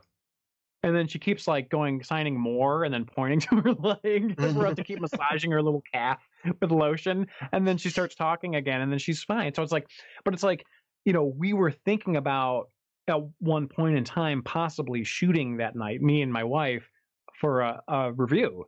And afterwards, she's like, it's probably a good thing we didn't start mm-hmm. because we would have been, we, it would have been impossible to continue, right? So it's just, just stuff just gets in the way. I mean, that's a long, complicated story that probably no one cares about. But point is, is that like sometimes you have a zombie child screaming for an hour, uh-huh. and you have to massage her calves because she has an itch. That's the only thing that works. Mhm. And you know, Hard4Games and YouTube be damned because you know what are you gonna do? Yeah, I, I I know that my uh, my nephew used to have those, and um, without saying too much, I completely understand where you're coming from on that. He would just scream and, and for like Yeah. hours. They don't recognize you. Like they're not they're not awake. You know, they push you away. Like they're it's really like a like dealing with a zombie. Mhm. It's very very Mhm. strange. And that could have biased your review. You might have been like, "Oh, this game's great," and then all of a sudden, this game was horrible. Yeah, Well, it was going to be a marathon session, anyways, because we, um, I guess we could have technically shot half of it because we were going to be covering a game jam that had like 14 homebrews. oh, okay. But, you know, like that's one of those things where you kind of want to have some drinks and have some fun and be joking around and like Mhm. Kind of have your mind fresh for every single one. But yeah, now you're right. It probably would have affected it. Probably would have just been tired. game eight. This game is garbage. Move on. Yeah. Mhm. the poor creator crying in the background. All right, let's see here. Um, since you started the channel, do you think you do more or less gaming? Um, I was thinking about that because I know obviously uh, you you know I don't know if your viewers know, but I have a list of questions that was sent to me. But um, you know, it's weird because like my answer is kind of the same as my my previous one in that like before, um, I was working so many hours I didn't have too much time for gaming, and then now with kids it's hard to game. Uh, but I did, you know, I, I do find myself being able to game with my son a little bit. He likes racing games, and I got like a steering wheel, and he'll sit on my lap, and we'll go play Outrun Two for the Xbox, and Mhm. so I, I think there's there's I just have to game uh differently now, but it has less to do with the channel really than it does just life in Mhm. general. And obviously, if I wasn't doing a channel, I'd ha- and I had chunks of free time, you know, I probably would be gaming more. But um, it being what it is, I just have to kind of find a way. Um, although I do obviously do a lot of gaming for the uh, for the channel, but it, it it's sort of like somewhere between work and gaming, if that makes sense. Yeah, I understand that. Mhm. Like if I if I ever stream to Twitch, I always feel like this is not really gaming the same way as if I was playing it by myself in privacy. Yeah, Yeah. because you're entertaining an au- an audience. Like for example, in this video right here, like I look particularly tired and zombified. Like my hair is kind of disheveled. I'm kind of pale. And this video has 130,000 views, so clearly, no. Yeah, clearly, that's that's the look we want. yeah, well, yeah, or clearly they didn't come for me. They came for the controller, and they just dealt with me to get to that particular uh, controller. But Do you ever feel like that's the case that people come to your channel for the items that you showcase versus you for the channel, and and how does that feel if you do feel that way? Oh, it breaks my heart. No, uh it I mean that is the case to some degree. I mean, there's people that will watch Hard4Games because they enjoy Hard4Games, but there are also people that watch Hard4Games because they enjoy the very specific uh topics that we'll cover. Like there are some people that will only co- will come if they see as like Nintendo 64 stuff. There's some people that will only watch if it's um like a like a Zelda mod you know or some people that will only watch if it's zelda beta news which doesn't come off come up that often. In this past year it has but you know so it's it's like there's a lot of people that um kind of pick their poison with the show i guess you could say. Uh and it may be completely unrelated to my presentation of it. My presentation of it you know may uh make them enjoy it more or it might just be cool like he gets the job done kind of thing I, I don't know like I'm I'm guessing it's probably different for different people. I would imagine. Yeah, probably. Yeah, I pretty much only subscribe to creators that I can I can get along with their personality because if if I can't, I don't want to listen to them talk about anything. Yeah, I mean, yeah, I mean, I, I I would imagine my people that uh are willing to watch don't find me repulsive. Um, but eh, you know, but uh, they're at least adequate enough to continue watching, I suppose. Otherwise, they wouldn't be watching the channel at all. Fair Mhm. enough. Fair enough. Yep. I did. There's a couple times where it's like a really interesting topic, but I click on. it, I was like, man, I really hate this guy. I don't think he's talking about you though. I no, no, no. I just like Break- I was breaking just my uh, heart. They're breaking my heart. Um, Alright. Yeah, I mean, it can be difficult if you don't mesh with uh, the creator. You know, it is what it is. All right. Well, you got the next question. Yeah. So, what is your favorite moment on your channel so far? Um, I really enjoyed this uh, covering the Ultra 64 controller. I thought was very uh, nostalgic for me because I, I grew up with the literature showcasing the Ultra 64, so that that was really cool. Um, favorite moment? I don't know. I I think there's, you know, the Pokemon Center New York preservation stuff. I think was a good moment. I think a lot of people appreciated it. Um, I've never been like super into Pokemon, but there was a lot of love flowing out from people that enjoyed those videos because they love Pokemon and they've heard of this holy grail item that now they can have these the the files and save files from, right? Mhm. Because of our work. So uh that was nice because it like, you know, we got a lot of like really nice notes from that and um people just seemed really appreciative, you know, because it kind of fulfilled uh like a like a little bit of a childhood fantasy of theirs basically to kind of be part of some sort of a pokemon center in some manner so i'm glitching out over here I fixed you. I fixed you. You're good. I Okay. fixed you. That'll happen, unfortunately. Yeah. yeah so I, I don't know if there's like a, a one specific moment but there- there's definitely moments i'll look back to and be like yeah you know like that was that was cool like we did some some good work on that one But how much uh, time do you think you spent with that particular video? a lot. Um, there was a long process because I almost didn't take the project on initially because I didn't really know much about Pokemon. So I, I I was like, yeah, you know, I'll do this. You know, I've done, you know, the normally I'll say yes to like NR discs, the GameCube stuff because I'm like, yeah, you know, it's Pokemon. Like I think people would really like this. I'm just not super familiar with it. So I'm like, but I'm kind of busy. I told the owner, you know, like I and I was at the time. I was too busy to to take it on and and like do it reasonably quick. Um, so I told him like, oh, a couple months out, and he contacted me again, and he's like, hey, you want to take this on now? I'm like, yeah, sure, you know.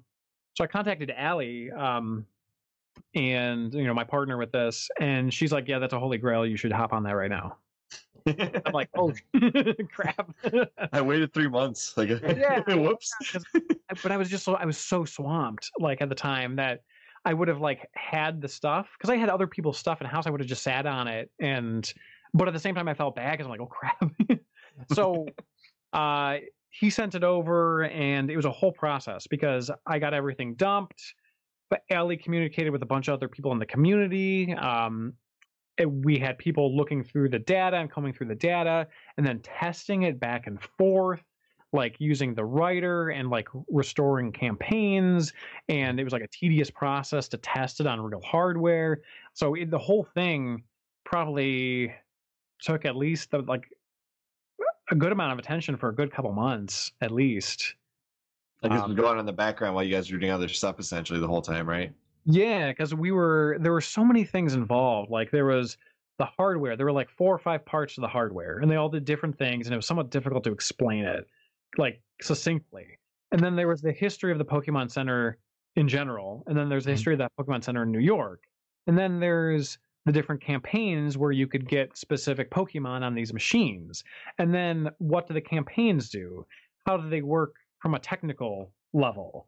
What's the difference between the generation 2 pokemon and the generation 3 how do the campaigns differ? Are there lockouts? You know could you go and just get spam the machine? Like you know there is there were all of these questions that we ended up having to do two videos where we did one where it was like the basics and then one that was like sort of an overflow. And then we also had done two streams on it kind of fielding questions and then doing overviews.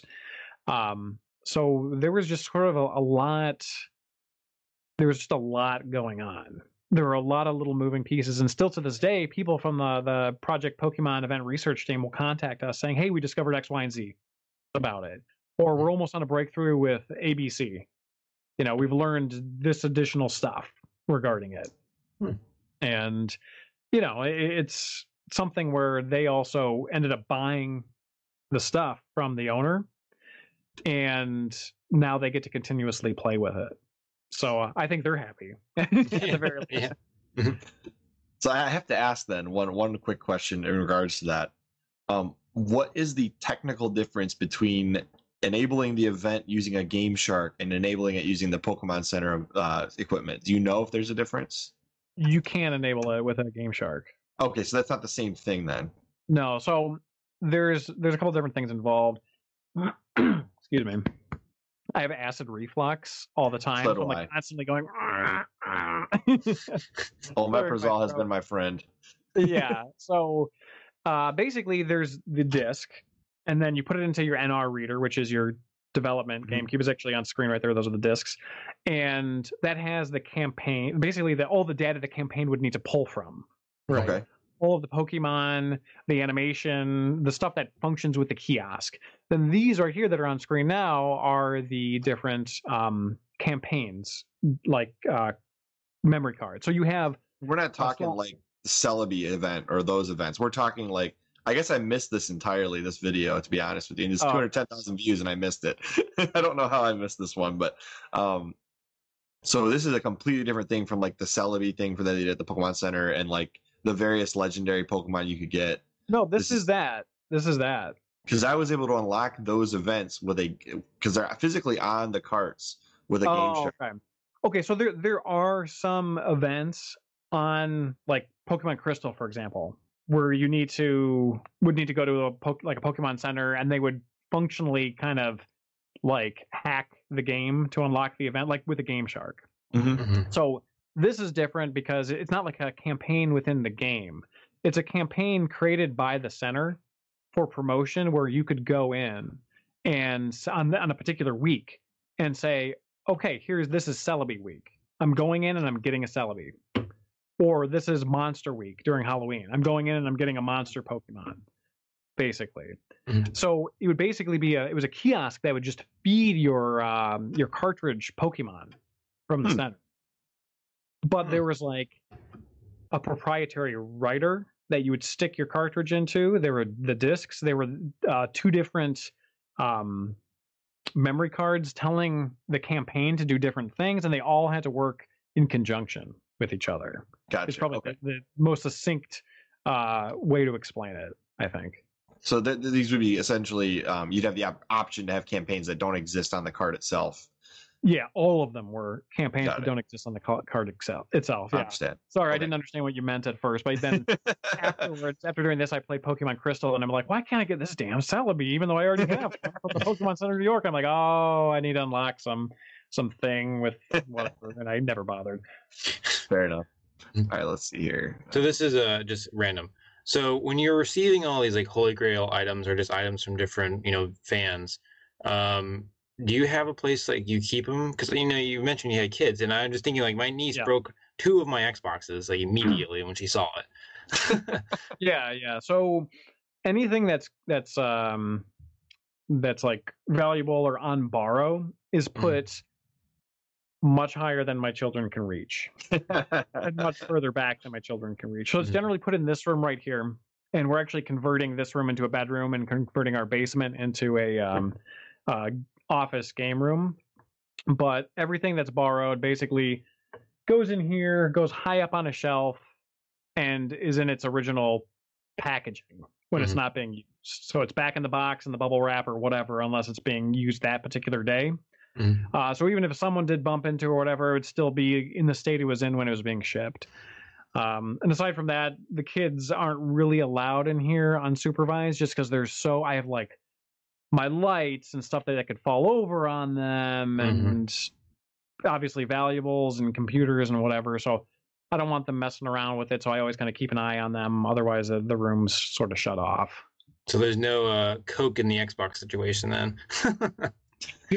Coke in the Xbox? Oh, yeah. Mhm. No. Will's like, I have experience dropping a soda, not Coke as in the drug. Coca Cola. Yeah. on my How about that? Xbox. My goodness. Will's like running the Mexican cartel I uh, know, drug deal exactly. with the border and Xbox is kind of a deal. No. yeah, I- I should have uh like had an empty container and just placed it on something valuable at some point, but people lose their minds, even if you're Oh, joking. yeah. Like, and you know, you don't want to you don't want to sow uh Seeds distrust. doubt. Yeah. Yeah, you know, with people, so it's whatever. So we we kind of have this answer, sort of. But what obscure product would be your actual holy grail? Is it that VHS tape we discussed earlier, or is it something Um, else? Probably right now, because I, I think it's it's something that's actually obtainable. You know, you can say Earthbound 64, you can say Ura Zelda, but the chances are those aren't ever gonna happen. You know, um, like it's it's it's too it's kind of almost too far out there. So I've kind of settled in my life, um, you know, and settled down. But with with things that are more obtainable, I which I think are like those VHS tapes or like getting really rare footage of things that I can preserve properly. Um, I don't know if there's anything. I mean, the, the only other thing that I could think of, which again would be so far out there, uh, would be one of the, some of the original builds of Secret of Mana. It was originally made for the um, SNES CD attachment, so they they cut a large portion of the game, a lot of it apparently, a lot of the assets and such apparently became integrated into Chrono Trigger. So a lot of people will argue, like, oh, well, that's just the other half of the game. It, it's not the other half of the game. like, they're two separate games. You know, like, obviously some ideas and places might have been taken, used in Chrono Trigger, but it's not like Secret of Mana and Chrono Trigger are two halves of the same title or anything like Nope. that. Um, so, I mean, obviously, like, the probably the closest resemblance is that the, the, some of the protagonists have similar sprites you know and then that's about it but um like getting a hold of an earlier beta version of secret of mana for me would be because that's one of my favorite titles growing up so that would probably be my holy grail if i were to pick something more unique other than what i normally say Do you have the CDI games? uh you mean the the, the philips cdi games Yeah. Um, I don't own a Philips CDI. I did have one in house for a while, and I played like the Zelda stuff and the the Mario stuff, and you know, I'm kind of curious about the remake of the fan remake of the Mhm. the two Zelda titles that were not the top down one. Right, right, right, right. It's kind of just things something I've tinkered with, but never really shown a lot of love for, to be honest with you. Understandable, a, um, terrible. There was somebody said that there was a developmental unit with the CDIs. And they they were like trying to find developmental Zelda games on the CDIs, but the, most of them have been wiped clean. I think Okay. Adam, I think Adam Koralik had one in California. One of his friends had one or something, and they, they checked it out. There's nothing on it. so uh, who knows? But there might be Mhm. something out there where they had some of the uh, Zelda developmental uh, units for those games somewhere. Don't think any of those. I mean, maybe it's different with the development uni- development units, but I don't think any of those units had any sort of hard drives or anything where you could store games. I'm not sure. I, I do know this. Um, if you want if you want to find out more, you can go to Adam's video. He had they had one of the dev units there, and it had um, some slots that were missing. So he, he Oh, wasn't okay. sure if they were Hmm. meant to house a hard drive or what. But Maybe there was something that was akin to that day and age version of like flash memory or whatever, and Mhm. Maybe I don't know. but so uh, clearly the CDI games are not something you care about. It's something I, I I've covered them on the channel. You know, um, I've always felt like remorse regarding them. like, so for example, Mhm. a lot of the stuff that was cleaned up in the apparently cleaned up in that remake, I would have loved to see the original games have, or like uh, Zelda's Adventure, the top down is very similar to a Zelda game, but it just needs like two or three tweaks to make it like more playable. Like I've, I played it, I probably pro- play, I probably played it for like two three hours in the past, and it was like okay, it was Mhm. better than the side scrolling ones. But if it, if that were to be remade, you know, if you could cut down the loading times every time you move a screen, it loads. So it's like if you could cut the loading times to like near nothing, and then add a couple extra buttons for items and such, so you don't have to like menu hop so much. Mhm. little bit of hit detection tweaks, add some music. to Yeah. Like I think you'd have a pretty decent and playable Zelda knockoff if you could add those three or four tweaks. But Mhm. as it stands, it just is not. You know, it's like it's a missed opportunity. Yeah. yeah, I guess I, I guess we can move on from the Zelda stuff. But the only other thing I would say is, do you remember when the Wii U was coming out and they demoed that weird that maybe it was the was it the Wii or the Wii U where they demoed like a Zelda game that looked really like kind of dark and hardcore. No, And wasn't that they- the GameCube? It might have been the the GameCube. Yeah, it was the game Yeah. that they demoed before Wind Waker. Yeah. And then they, I would be curious what that was based on if they if they had something. Yeah. There was a there was a Wii U demo where uh, he Link goes into a castle and fights um, what's the spider's name? Gohma. Um, it Gohma. Yeah, but it wasn't like dark. Like I think what you are thinking about is the is the GameCube one. This is Yeah. pretty dark. That's the Wii U demo. Yeah, this is the Wii U one. I mean, it's not dark, like physically dark contrast wise, but it, it it's more of a gritty. Realistic. Yeah. Mhm. So were you were you talking about this one or were you talking about the game? Yeah, this is the one I was talking Oh, about. okay. Oh, okay. I would be curious what they were running this on and what it actually was. You know what I mean? It would certainly be interesting. It probably. I mean. I, I think there was also a mode of this where you could like run the debug camera. Um, maybe I'm wrong, but I don't know. Like it probably was just something built as a demo like I don't know if it was ever part of a game or like it was ever Mhm. supposed to be the style of a game. I my suspicion on this was always that it wasn't anything that was uh really meant to be anything else Mhm. when it Nintendo has like a history of doing this. You know, it's just like frustrating. You see these really cool Yeah. things. It's like we're not going to make this. Why not? Yeah, like I mean, this would have Mhm. been cool, but instead they spent like a million years developing Breath of the Wild, which I probably would rather have than whatever this is. Mhm. But it is it is very strange that they they just like 180 so many so often with their demos. Although I do remember when the Wii U was coming out and like oh Reggie, Reggie was trying to push it as hard as he could. He's like I think it was Geoff Keighley was doing an interview with him. And so he's like, Oh, yeah, you know, got the HD now. That box is checked. And he's like, Yeah, but when it releases, it'll already be behind current consoles. And he's like, Oh, it doesn't matter. Got that HD check. Yeah. and it was like, What the hell are you doing? Like, what the hell is this? And I remember like them doing like these demos of like birds and trees and stuff and being like, Yeah, I mean, this looks okay. Mhm. You know, like it looks all right. Nothing special. Mhm. It's just Yeah, but Nin- Nintendo's never really been the most powerful, and it seems to work for them. So they probably like whatever. it's, it has Yeah. a Wii in the name. Yeah, I mean they were in that SNES era. You know, the SNES had its a little power to it. The GameCube was more powerful than the PS2. yeah. That's fair. That's fair. You know, um, then 64 was more powerful than the PlayStation, but it was held back by other, you know, its physical limitations, yeah. and stuff. But they, I don't know. Uh, Yeah, they probably saw the low sales of the GameCube and they're like, oh well, we were more powerful than the PS2. It didn't matter, you know, for shit. So they probably just didn't care after that. Yeah. I mean, the Wii was anemic when it came out, and it sold 100 million units. They're like, whatever. yeah, they probably just took that model and were like, well, screw it. You know, underpowered hardware is the future. All right. Well, you got that next question. Yeah. Uh, so, what are the- some of your favorite content? Oh my goodness, I can't speak. What are some of your favorite content creators here on YouTube? I wrote a list. Okay, Oh, you're prepared. Usually, like yeah. people don't have no idea what to say.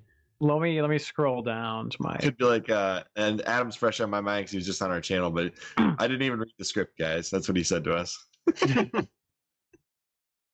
Way to be prepared. Yeah. I know, Uh, right?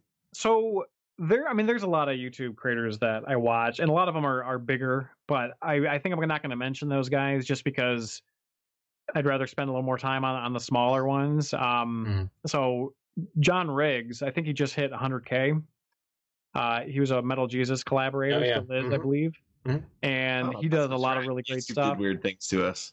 what's I that was subscribed. You said YouTube did weird things to us again. I'm unsubscribed. and I, I was subscribed. I thought you said John Riggs did weird things to us. Like, what are you what talking exactly about? did you what exactly did he do No, but he Um, did say he wanted to come on the podcast like forever ago, and he still hasn't. So we got to make that happen. Yeah, he's he seems like a, like a really genuinely great guy. He does these um lists now where he just rates everything from a particular publisher on a particular platform, and it's just like these quick like boom boom boom boom boom boom boom. You get a lot of content in one video, a lot of like reviews, just as quick opinions on games, and it's like it's really addicting. So I've been watching a lot of that lately. Um, Retro Alley, uh, she was the person I worked with on the Pokemon Center New York content. Mhm. Um, she had been on our podcast when we were doing a podcast, which we don't really do regularly anymore. Uh, she's mostly on Twitch, but she has a pretty good YouTube presence as well. We've done a number of collabs related to Pokemon related stuff. Um, and she's great to work with. She has really good content. Uh, she's meticulous in her scripting as well, which is I appreciate because I'm a really anal person when it comes to like prep, and I, I get the feeling that she is too. So I think we mesh well in terms of uh, working together because we'll be like just kind of jamming on a, a Google Doc together, trying to get stuff done, and you know shooting ideas out there. So um, I definitely recommend her. Uh, Lady Pelvic is another person I, I've worked with in the past. She does great content. Uh, a lot of it is JRPG oriented these days, um, but she she's just does excellent takes on the games. Really good content in general. Um, not to mention she's more fabulous than all of us combined. like the way she picks her wardrobe and makeup and just everything like the background is is like very well pieced together um how much time do I have? I don't want to spend forever on this, but you um, can spend however much. yeah. This Oh, is okay. your Go interview. You can Oh, spend okay. as much or as little time as you want on it. uh, well, another another female creator that I, I watch uh, a decent amount of is uh, is Bob Dunga. How do you spell that? D U N G A. Okay, this is the person. Okay. Yeah. So she's really funny. Her editing is it was actually John Riggs described it as like a like a female Scott the Woz, which Huh. he's like I- he's like I hate to compare her to him because it's kind of like she's not copying him by any stretch, but it's just like the editing is like quirky and funny and it bounces and it like she spends a lot of time um making the editing perfect. Mhm. So like they're they're really fun watches. Like she did a, a video on like the nude raider scandal.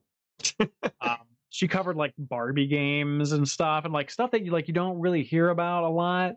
Um So she really plays. She really plays the part when she does these things. yeah, doesn't she she's a hundred percent in and like that's um like you could just tell that she's a creator that if she is, she definitely does not show that she's burned out on YouTube. Like she brings a hundred percent of the energy, which is which is always good. Uh Sega Lord X is another one that I've been watching a lot of. Um he focuses on retro stuff, mostly Sega stuff, arcade, um Genesis, just I don't know how to like sort of peg his content beyond that, but he just does really, really solid, um, informative, opinionated reviews of I think I've watched primarily a couple based. of his. I think this one specifically. I watched why this what Sega Saturn failed, which is the most popular video, which is probably why I've seen it. Yeah. he just has like a genuine love of of Sega. And it's just like it just it shines through in his in his um videos. Um so another one that I watch who does not upload at all is uh Mastercast TV. He's a snarky SOB. That's the first one right there. And okay, yeah, the the the first video is actually like a trailer for like a little indie movie he's doing, but he covers a lot of Jaguar stuff, a lot of 32X stuff. He like spent time going over all of the um, Scooby Doo games, like the SNES and Genesis and N64, and he only like up, uploads like every couple months. I, hopefully with a, with COVID he's okay because he hasn't uploaded in a while. But um, he's just like really funny and snarky and irreverent and um just does not care about YouTube's algorithm. He just cusses up a storm, but not because it's like funny, but like you just get the impression that that's who he is. Mhm. Like, you know, he just doesn't give a damn. Uh, so that you know, I watched some of his stuff. And then lastly, um I had on my list Second Opinion Games, who is similar to Mastercast only in the obscurity of the stuff that he covers. Like just some weird stuff and goes really deep into it. So sometimes like you're looking for something that just is like bizarre, like no one else is covering. Mhm. And and second opinion games is is uh good for that. Is, is she the host or is this somebody else? Uh no, it's a it's a guy. Let me Hmm. see if I can find. I'll send it to you, but it let's see here. This isn't the right channel. Mm, let me look it up. I think that is.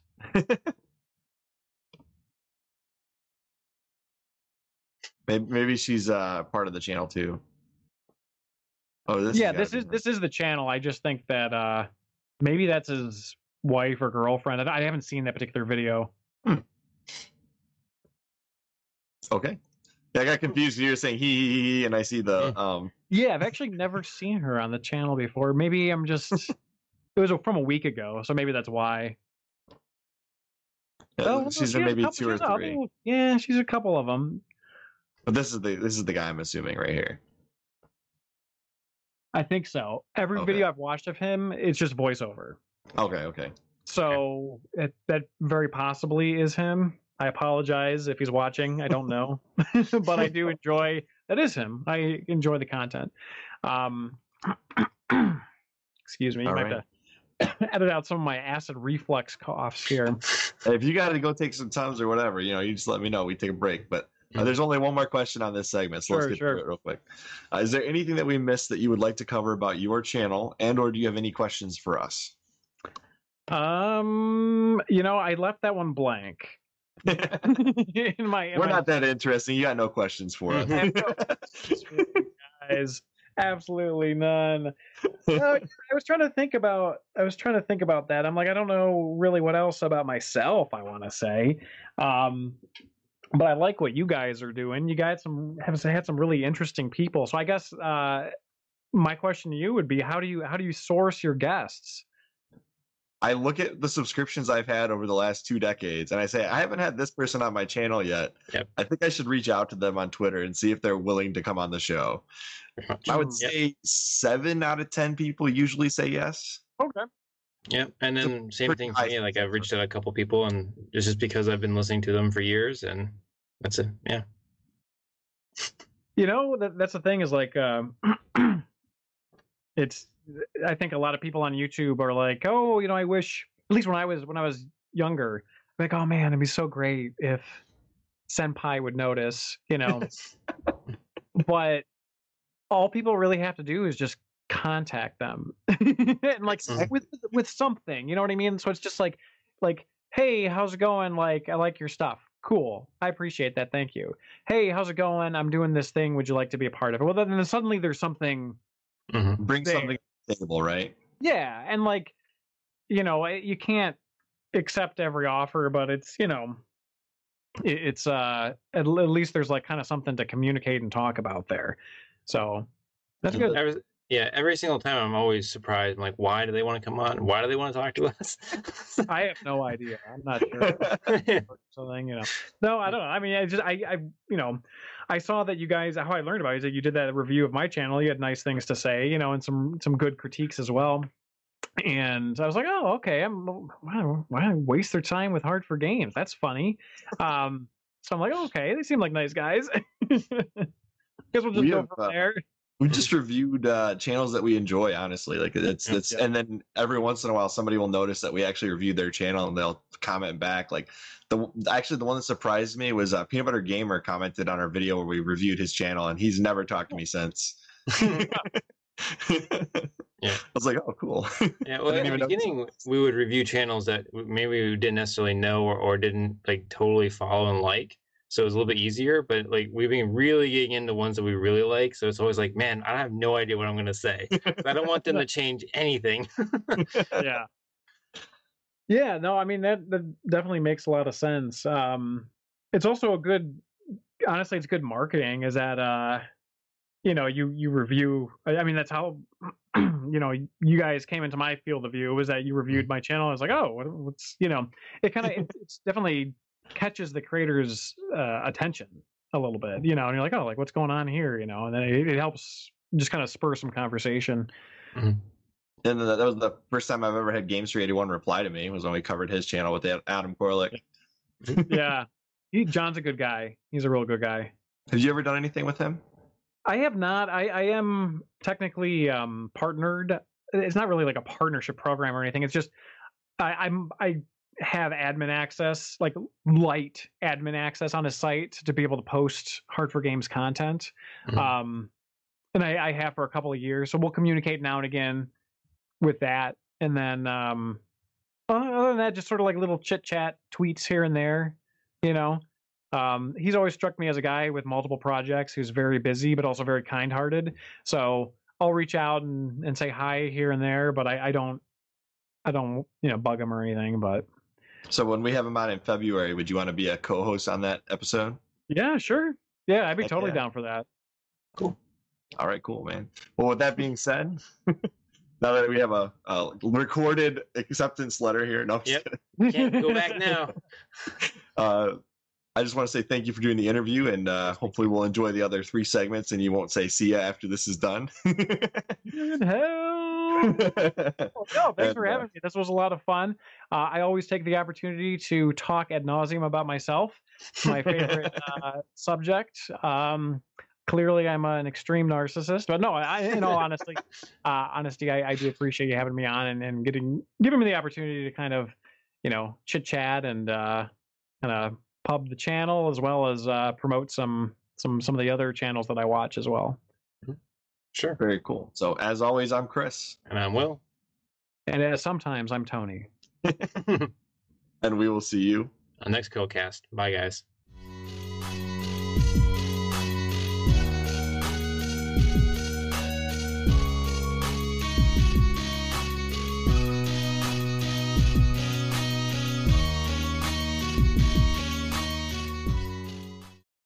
This is the Chrillcast. I'm Chris, And um, Will. and I'm going to talk like a radio announcer this whole time. Yep, you have a face for radio, Chris. Let's go. this is throw the throw the throwback Thursday, and uh, if you're watching this episode but you didn't happen to watch Monday, Tuesday, Wednesday, or the episode tomorrow, Friday, go watch those. We had Hard4Games on. Shout out to Mhm. Hard4Games, YouTube.com slash H A R D four G A M E S. And yes, it means what you think it means. So this video is our Throwback Thursday episode on RuneScape, and we're talking classic RuneScape. So I'm going to give you guys some word vomit, and then Will's going to tell you about Will lore. And no, I'm just kidding. I keep bringing this back. Will's going to make his own lore channel called Will Lore Mhm. for no reason. Um, so RuneScape, sometimes referred to as RuneScape 3, is a fantasy, massively multiplayer online. This is a horrible written thing on Wikipedia. Um, it's a massive multiplayer online role playing game, MMORPG Don't reveal our secrets. We wrote this. developed and published. I did edit it. Developed and published by Jagex. First released in January of 2001. 2001. Will how old were we in 2001? Eight. Nine. Um, part of the year nine, part of the year eight. Who knows? Um, Mhm. RuneScape was originally a browser game built with Java, which we talked about with General Heat a little bit. Um, and RuneScape was uh, large. Was, I'm sorry, I'm losing my mind here. It was originally Java, but replaced with C code later on in 2016. So we're talking like 15 years later. They basically said, uh, Java's a little old, so maybe we should move on.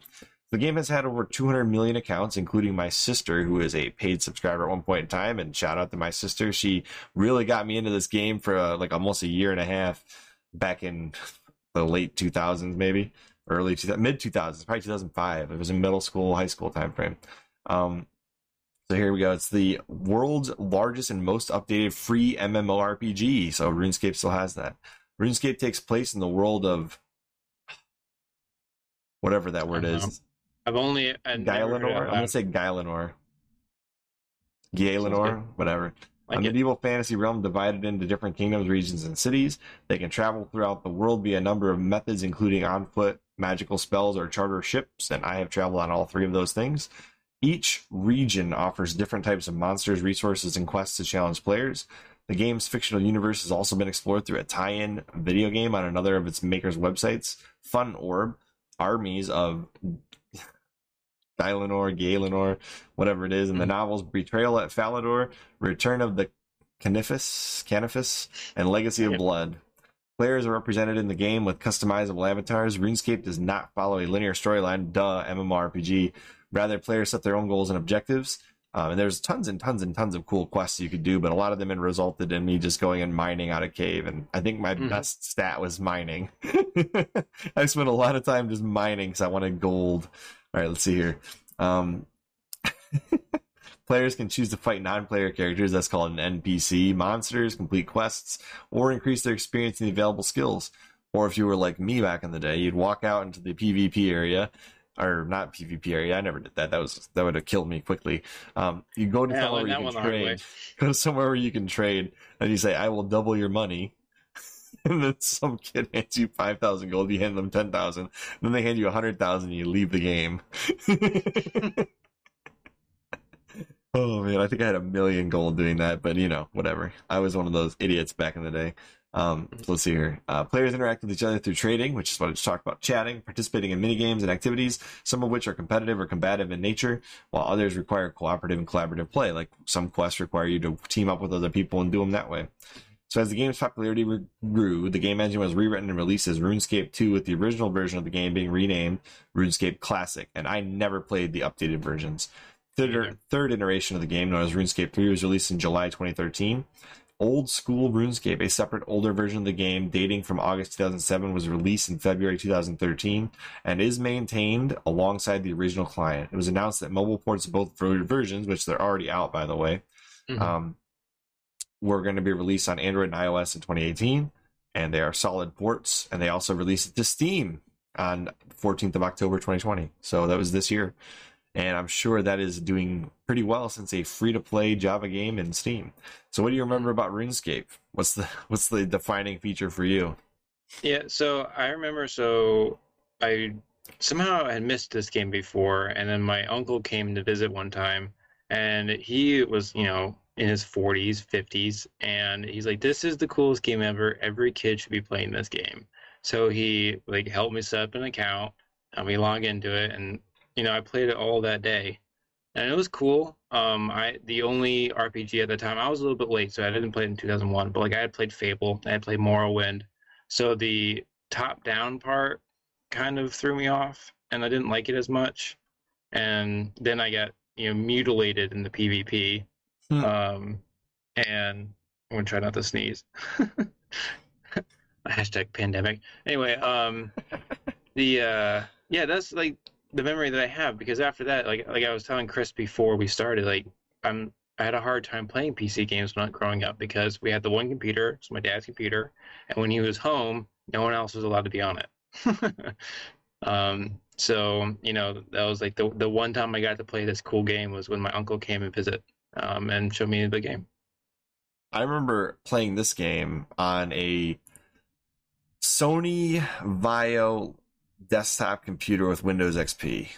And uh, I'm dated. That's that's an old computer at this point, but um, the Mhm. screen we're talking like early flat screen technology because I did not. It was not a CRT computer, and man, this game looked good on a computer up until I opened up the Xbox 360 the first time, and I was like, "Yep, this is the past, and the Xbox 360 is the future, and that's Mhm. that. But I was not a PC gamer at the time, but I did come back to this game several times for nostalgic purposes. And the one defining feature for me was how blocky these characters are. It's like almost like a Minecraft looking game before Minecraft was even a thing. Mhm. And the textures and, and everything else.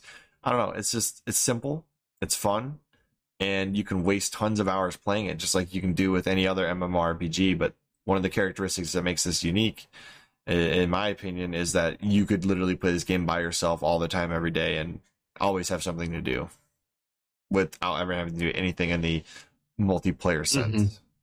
And you could build your character up just mining some stuff, or you know, fighting things in dungeons, or exploring this world. It was just massive and funny and fun. And you get on, you'd see what your friends were doing because you could like look them up, Yep. your friends on there, and Mhm. Yep. And I've tried to log into my old account and failed at it many, many times. I think they cleaned up the user base a few times since I last played it.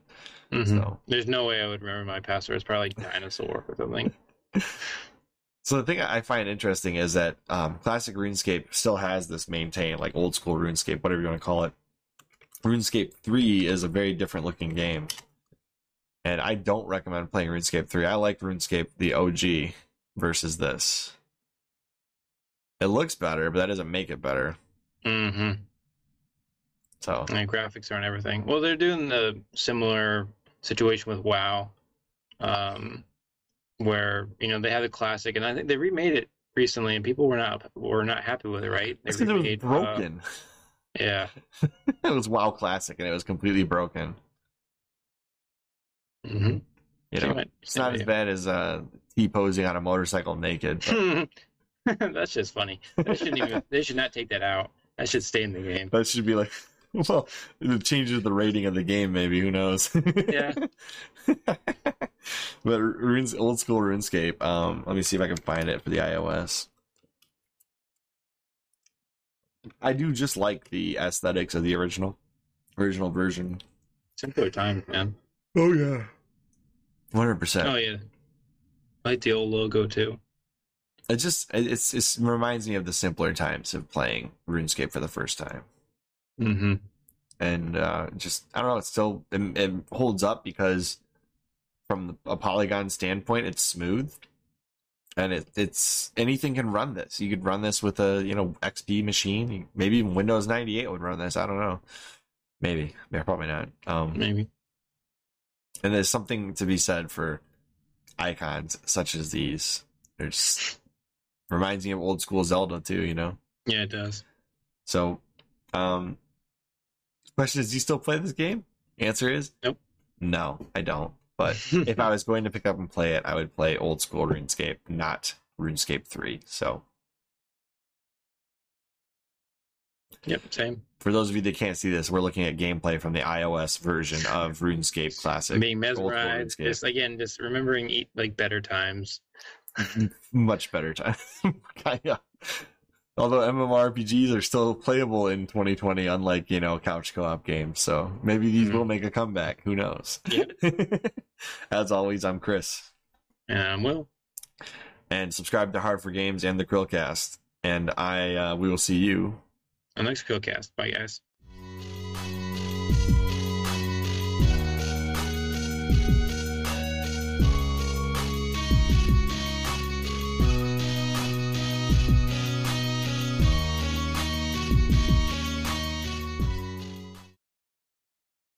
This is the Chrillcast. I'm Chris. And I'm Will. And I'm Tony from Hard4Games. And uh, before we talk about the worst controllers of all time and best controllers of all time, Tony has played with a lot of controllers on his channel, and he's going to tell you all about his channel. Yeah, so uh, from Hard4Games, like I mentioned, we do a lot of gaming preservation. We also take a look at some obscure prototype type content. So with that, you do get a lot of weird controllers. We've messed around with the Ultra 64 controller, uh, earlier versions of the Game Boy Advance, all sorts of bizarre, strange doohickeys and, and things. So if you want to check those out, they're over at our channel, Hard4Games numeral four, over on YouTube. I apologize for the name. I promise the content is good though, so you'll The love the content is great. You I've been watching his so, content so for a while. professionally, so it's fine. Hard4Games, yeah, like it just rolls off the tongue, Yeah, and you're like, then then you're like, oh, Fair enough. Um, and in every single video this week, there'll be hashtag Hard4Games in there. So hmm represent. No. yeah. Um, And should I give them a peek into something that uh, Tony and I have worked on, we're kind of been working on in the background here, or no? oh, if you- want to, go for it. There, there is a, let's just put it this way there is a Shrek ballad that may be coming out in the near future in collaboration with the Chrillcast and Hard4Games. So look Mhm. forward to that. And uh, Yeah, I've been uh, collecting all the footage that I've been recording over the years, and I'm waiting for uh, another contributor to record some footage on some bizarre devices he has that I'm hoping to use to fill in a little bit. And I'm I'm pretty pretty stoked for how stupid this is going to be, but it's going to be real real good at the same time. So I'm I'm stoked. it'd be really cool to have it come out around the time you get 80K. That'd be pretty cool. You know what? Yeah, that would be that would be a big fu to everybody. But I think it'd be something that they would also really enjoy. Yes. all right. Now we got that preview out of the way. Um, best and worst controllers of all time. Um, I'll let Tony go first. Do you want to do best or worst? um, you know, I I ha- I'm sorry, I keep doing that.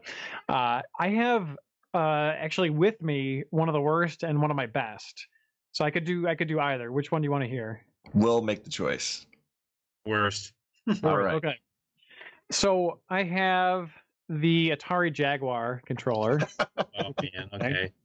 and my issue with it isn't like most people's like so for most people like it, they say it feels uncomfortable in the hands trying to get on my camera here Mhm. and, and for me it actually feels relatively cozy in my hands like it's not a big deal the issue is more so that it's very light and cheap feeling. The buttons are very uh plasticky. Hmm and there's a keypad which was an idea that was you know pretty much outdated by about 10 years when the jaguar came out. So you'd get these overlays on here and if you got it you know secondhand didn't have the overlay well good luck figuring out what's what um, there's a button in tempest 2000 which the whole thing about that game is the music where you can just turn the music off with a button and you don't even know like what happened so there were later revisions to this thing that added an additional row, kind of like the Genesis six button controller. There was an Atari Jaguar six button controller, um, which basically took over for some games some of these keypad options, which made things a lot easier and the games more playable. Really, the best way to play most of the games. But it's super expensive. It isn't until recently that some people have created like decent quality replicas. So there, there's ways to get around that. But at the time, the original Jaguar controller is light, cheap, plasticky, and has buttons in all the wrong places. That's my right. worst. Well, you you've convinced me that I should not keep pursuing getting an Atari Jaguar. Mhm. So, what about you, Will? What's your worst favorite? Uh, worst Well- favorite? What's your worst controller of all time? Yeah, well, you know, to go with the ones that I've actually played. I've never played a Jaguar. That controller looks terrible. but um, honestly, the Wii, I hate that controller. Like, I liked it for like Wii Sports, but for playing anything else, it's I hate it. I hate it so much. I know that it's the, like the best selling console of all time. no, but- it's not. Oh, the PS2 is my bad. It's, it's almost the best selling console. Um, It's like number five. we're not. four or five. First of all, I'm not picking. I'm not putting in the handhelds, Chris. It's not definitely not five. PS2, and then I think the PS4 outsold the Wii, right? I don't think it has yet. I think it did. I don't know. That still doesn't make it number four, Chris. All right, let's look it up. Let's look it up just for fun, real quick.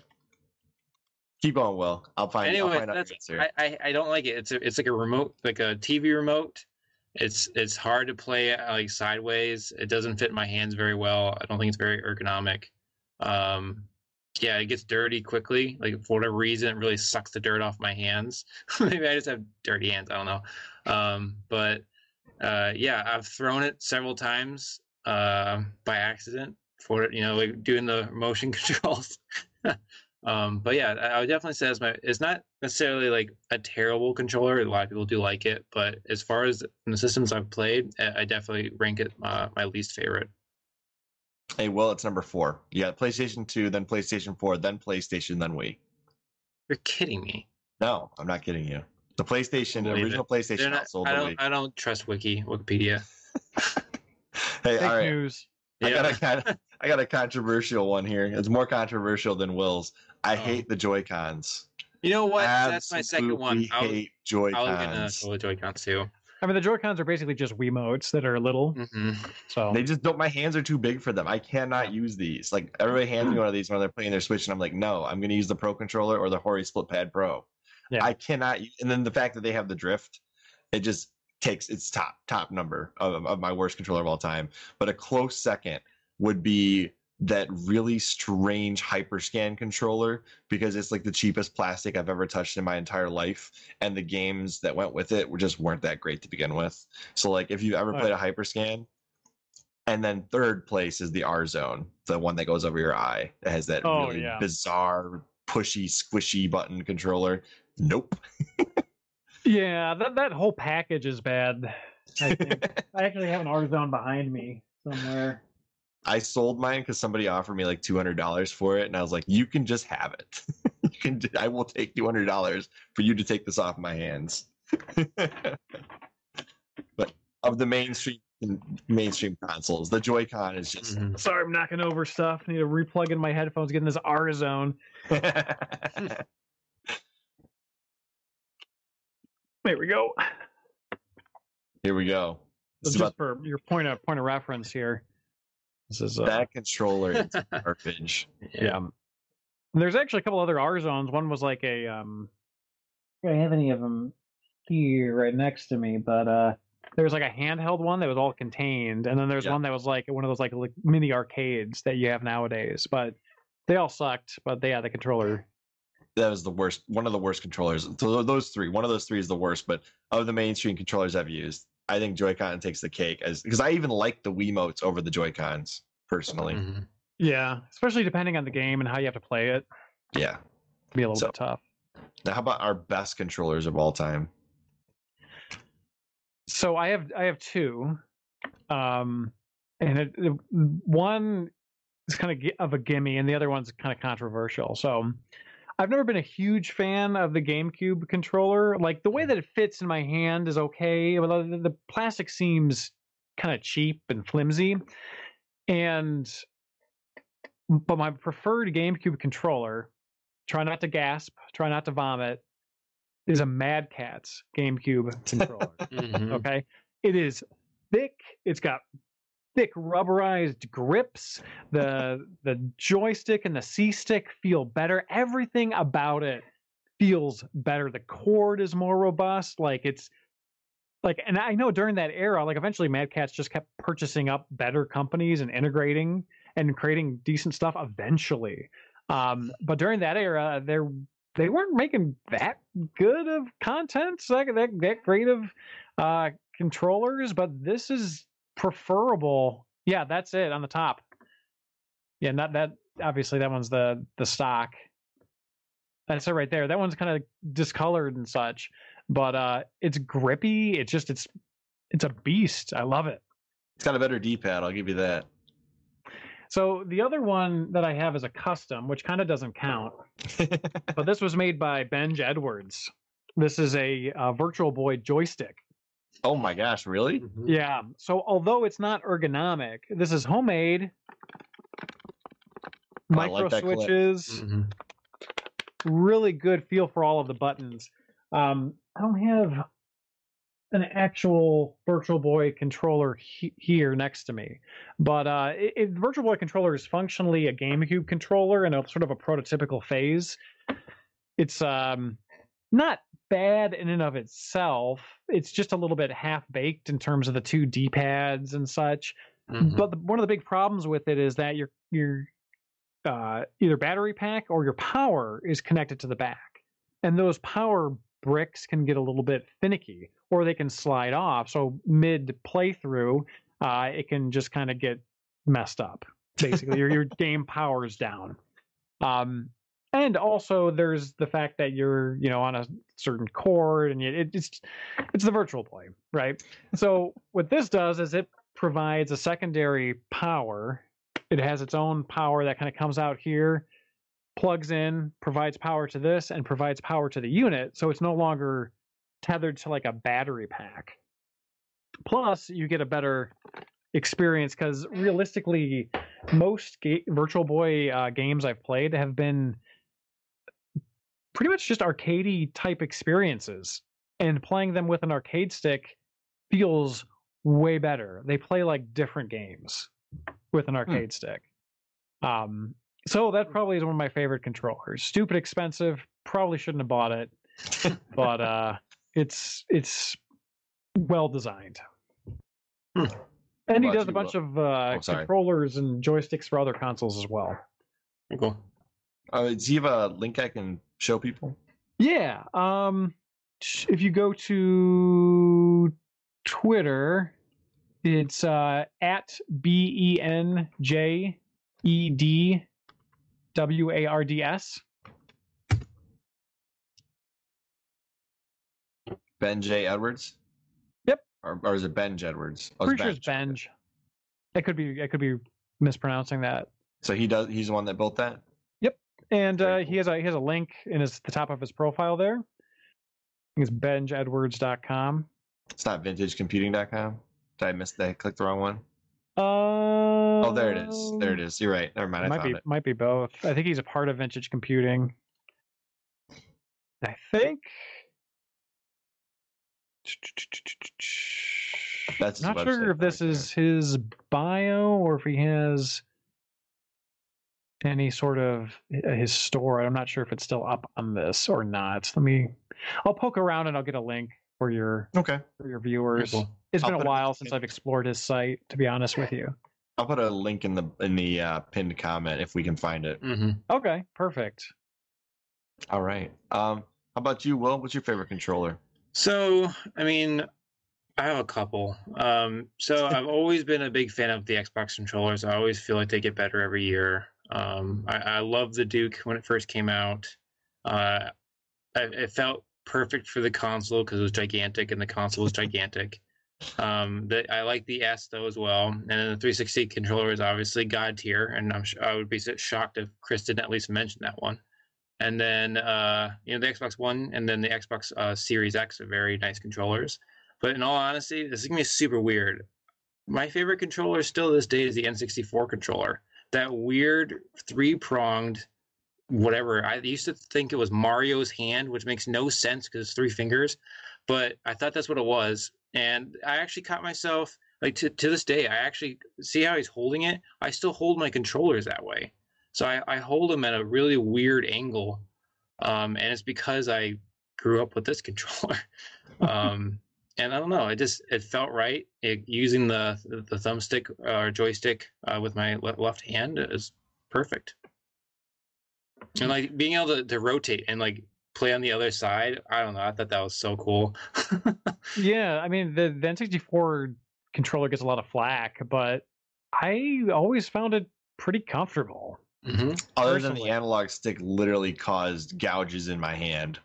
Yeah, but I mean, well, like for like one game when you were trying desperately to beat your friends, mm-hmm. right? well, the Mario Party was a was a regular game I would play consistently, oh, and so my hand was wrecked when yeah. we would play that game. Glove up, man! Glove up. Get the uh, power glove and play it. No, yeah, something, and anything.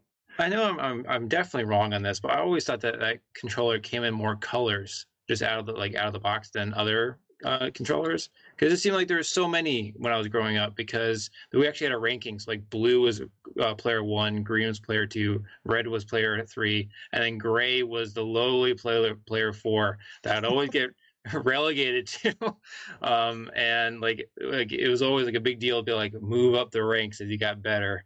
yeah, they they had a bunch of different colors at launch. Um, the eventually the the sort of the different color, multicolored controllers would be packed in with the multicolored consoles. Mm-hmm. They would they would always match the color, but I, I they do have. Um, I mean, they, they, did. I think pretty sure they did launch with multiple colors, or if not, they did come out very shortly thereafter mm-hmm. with a large variety of colors. Yeah.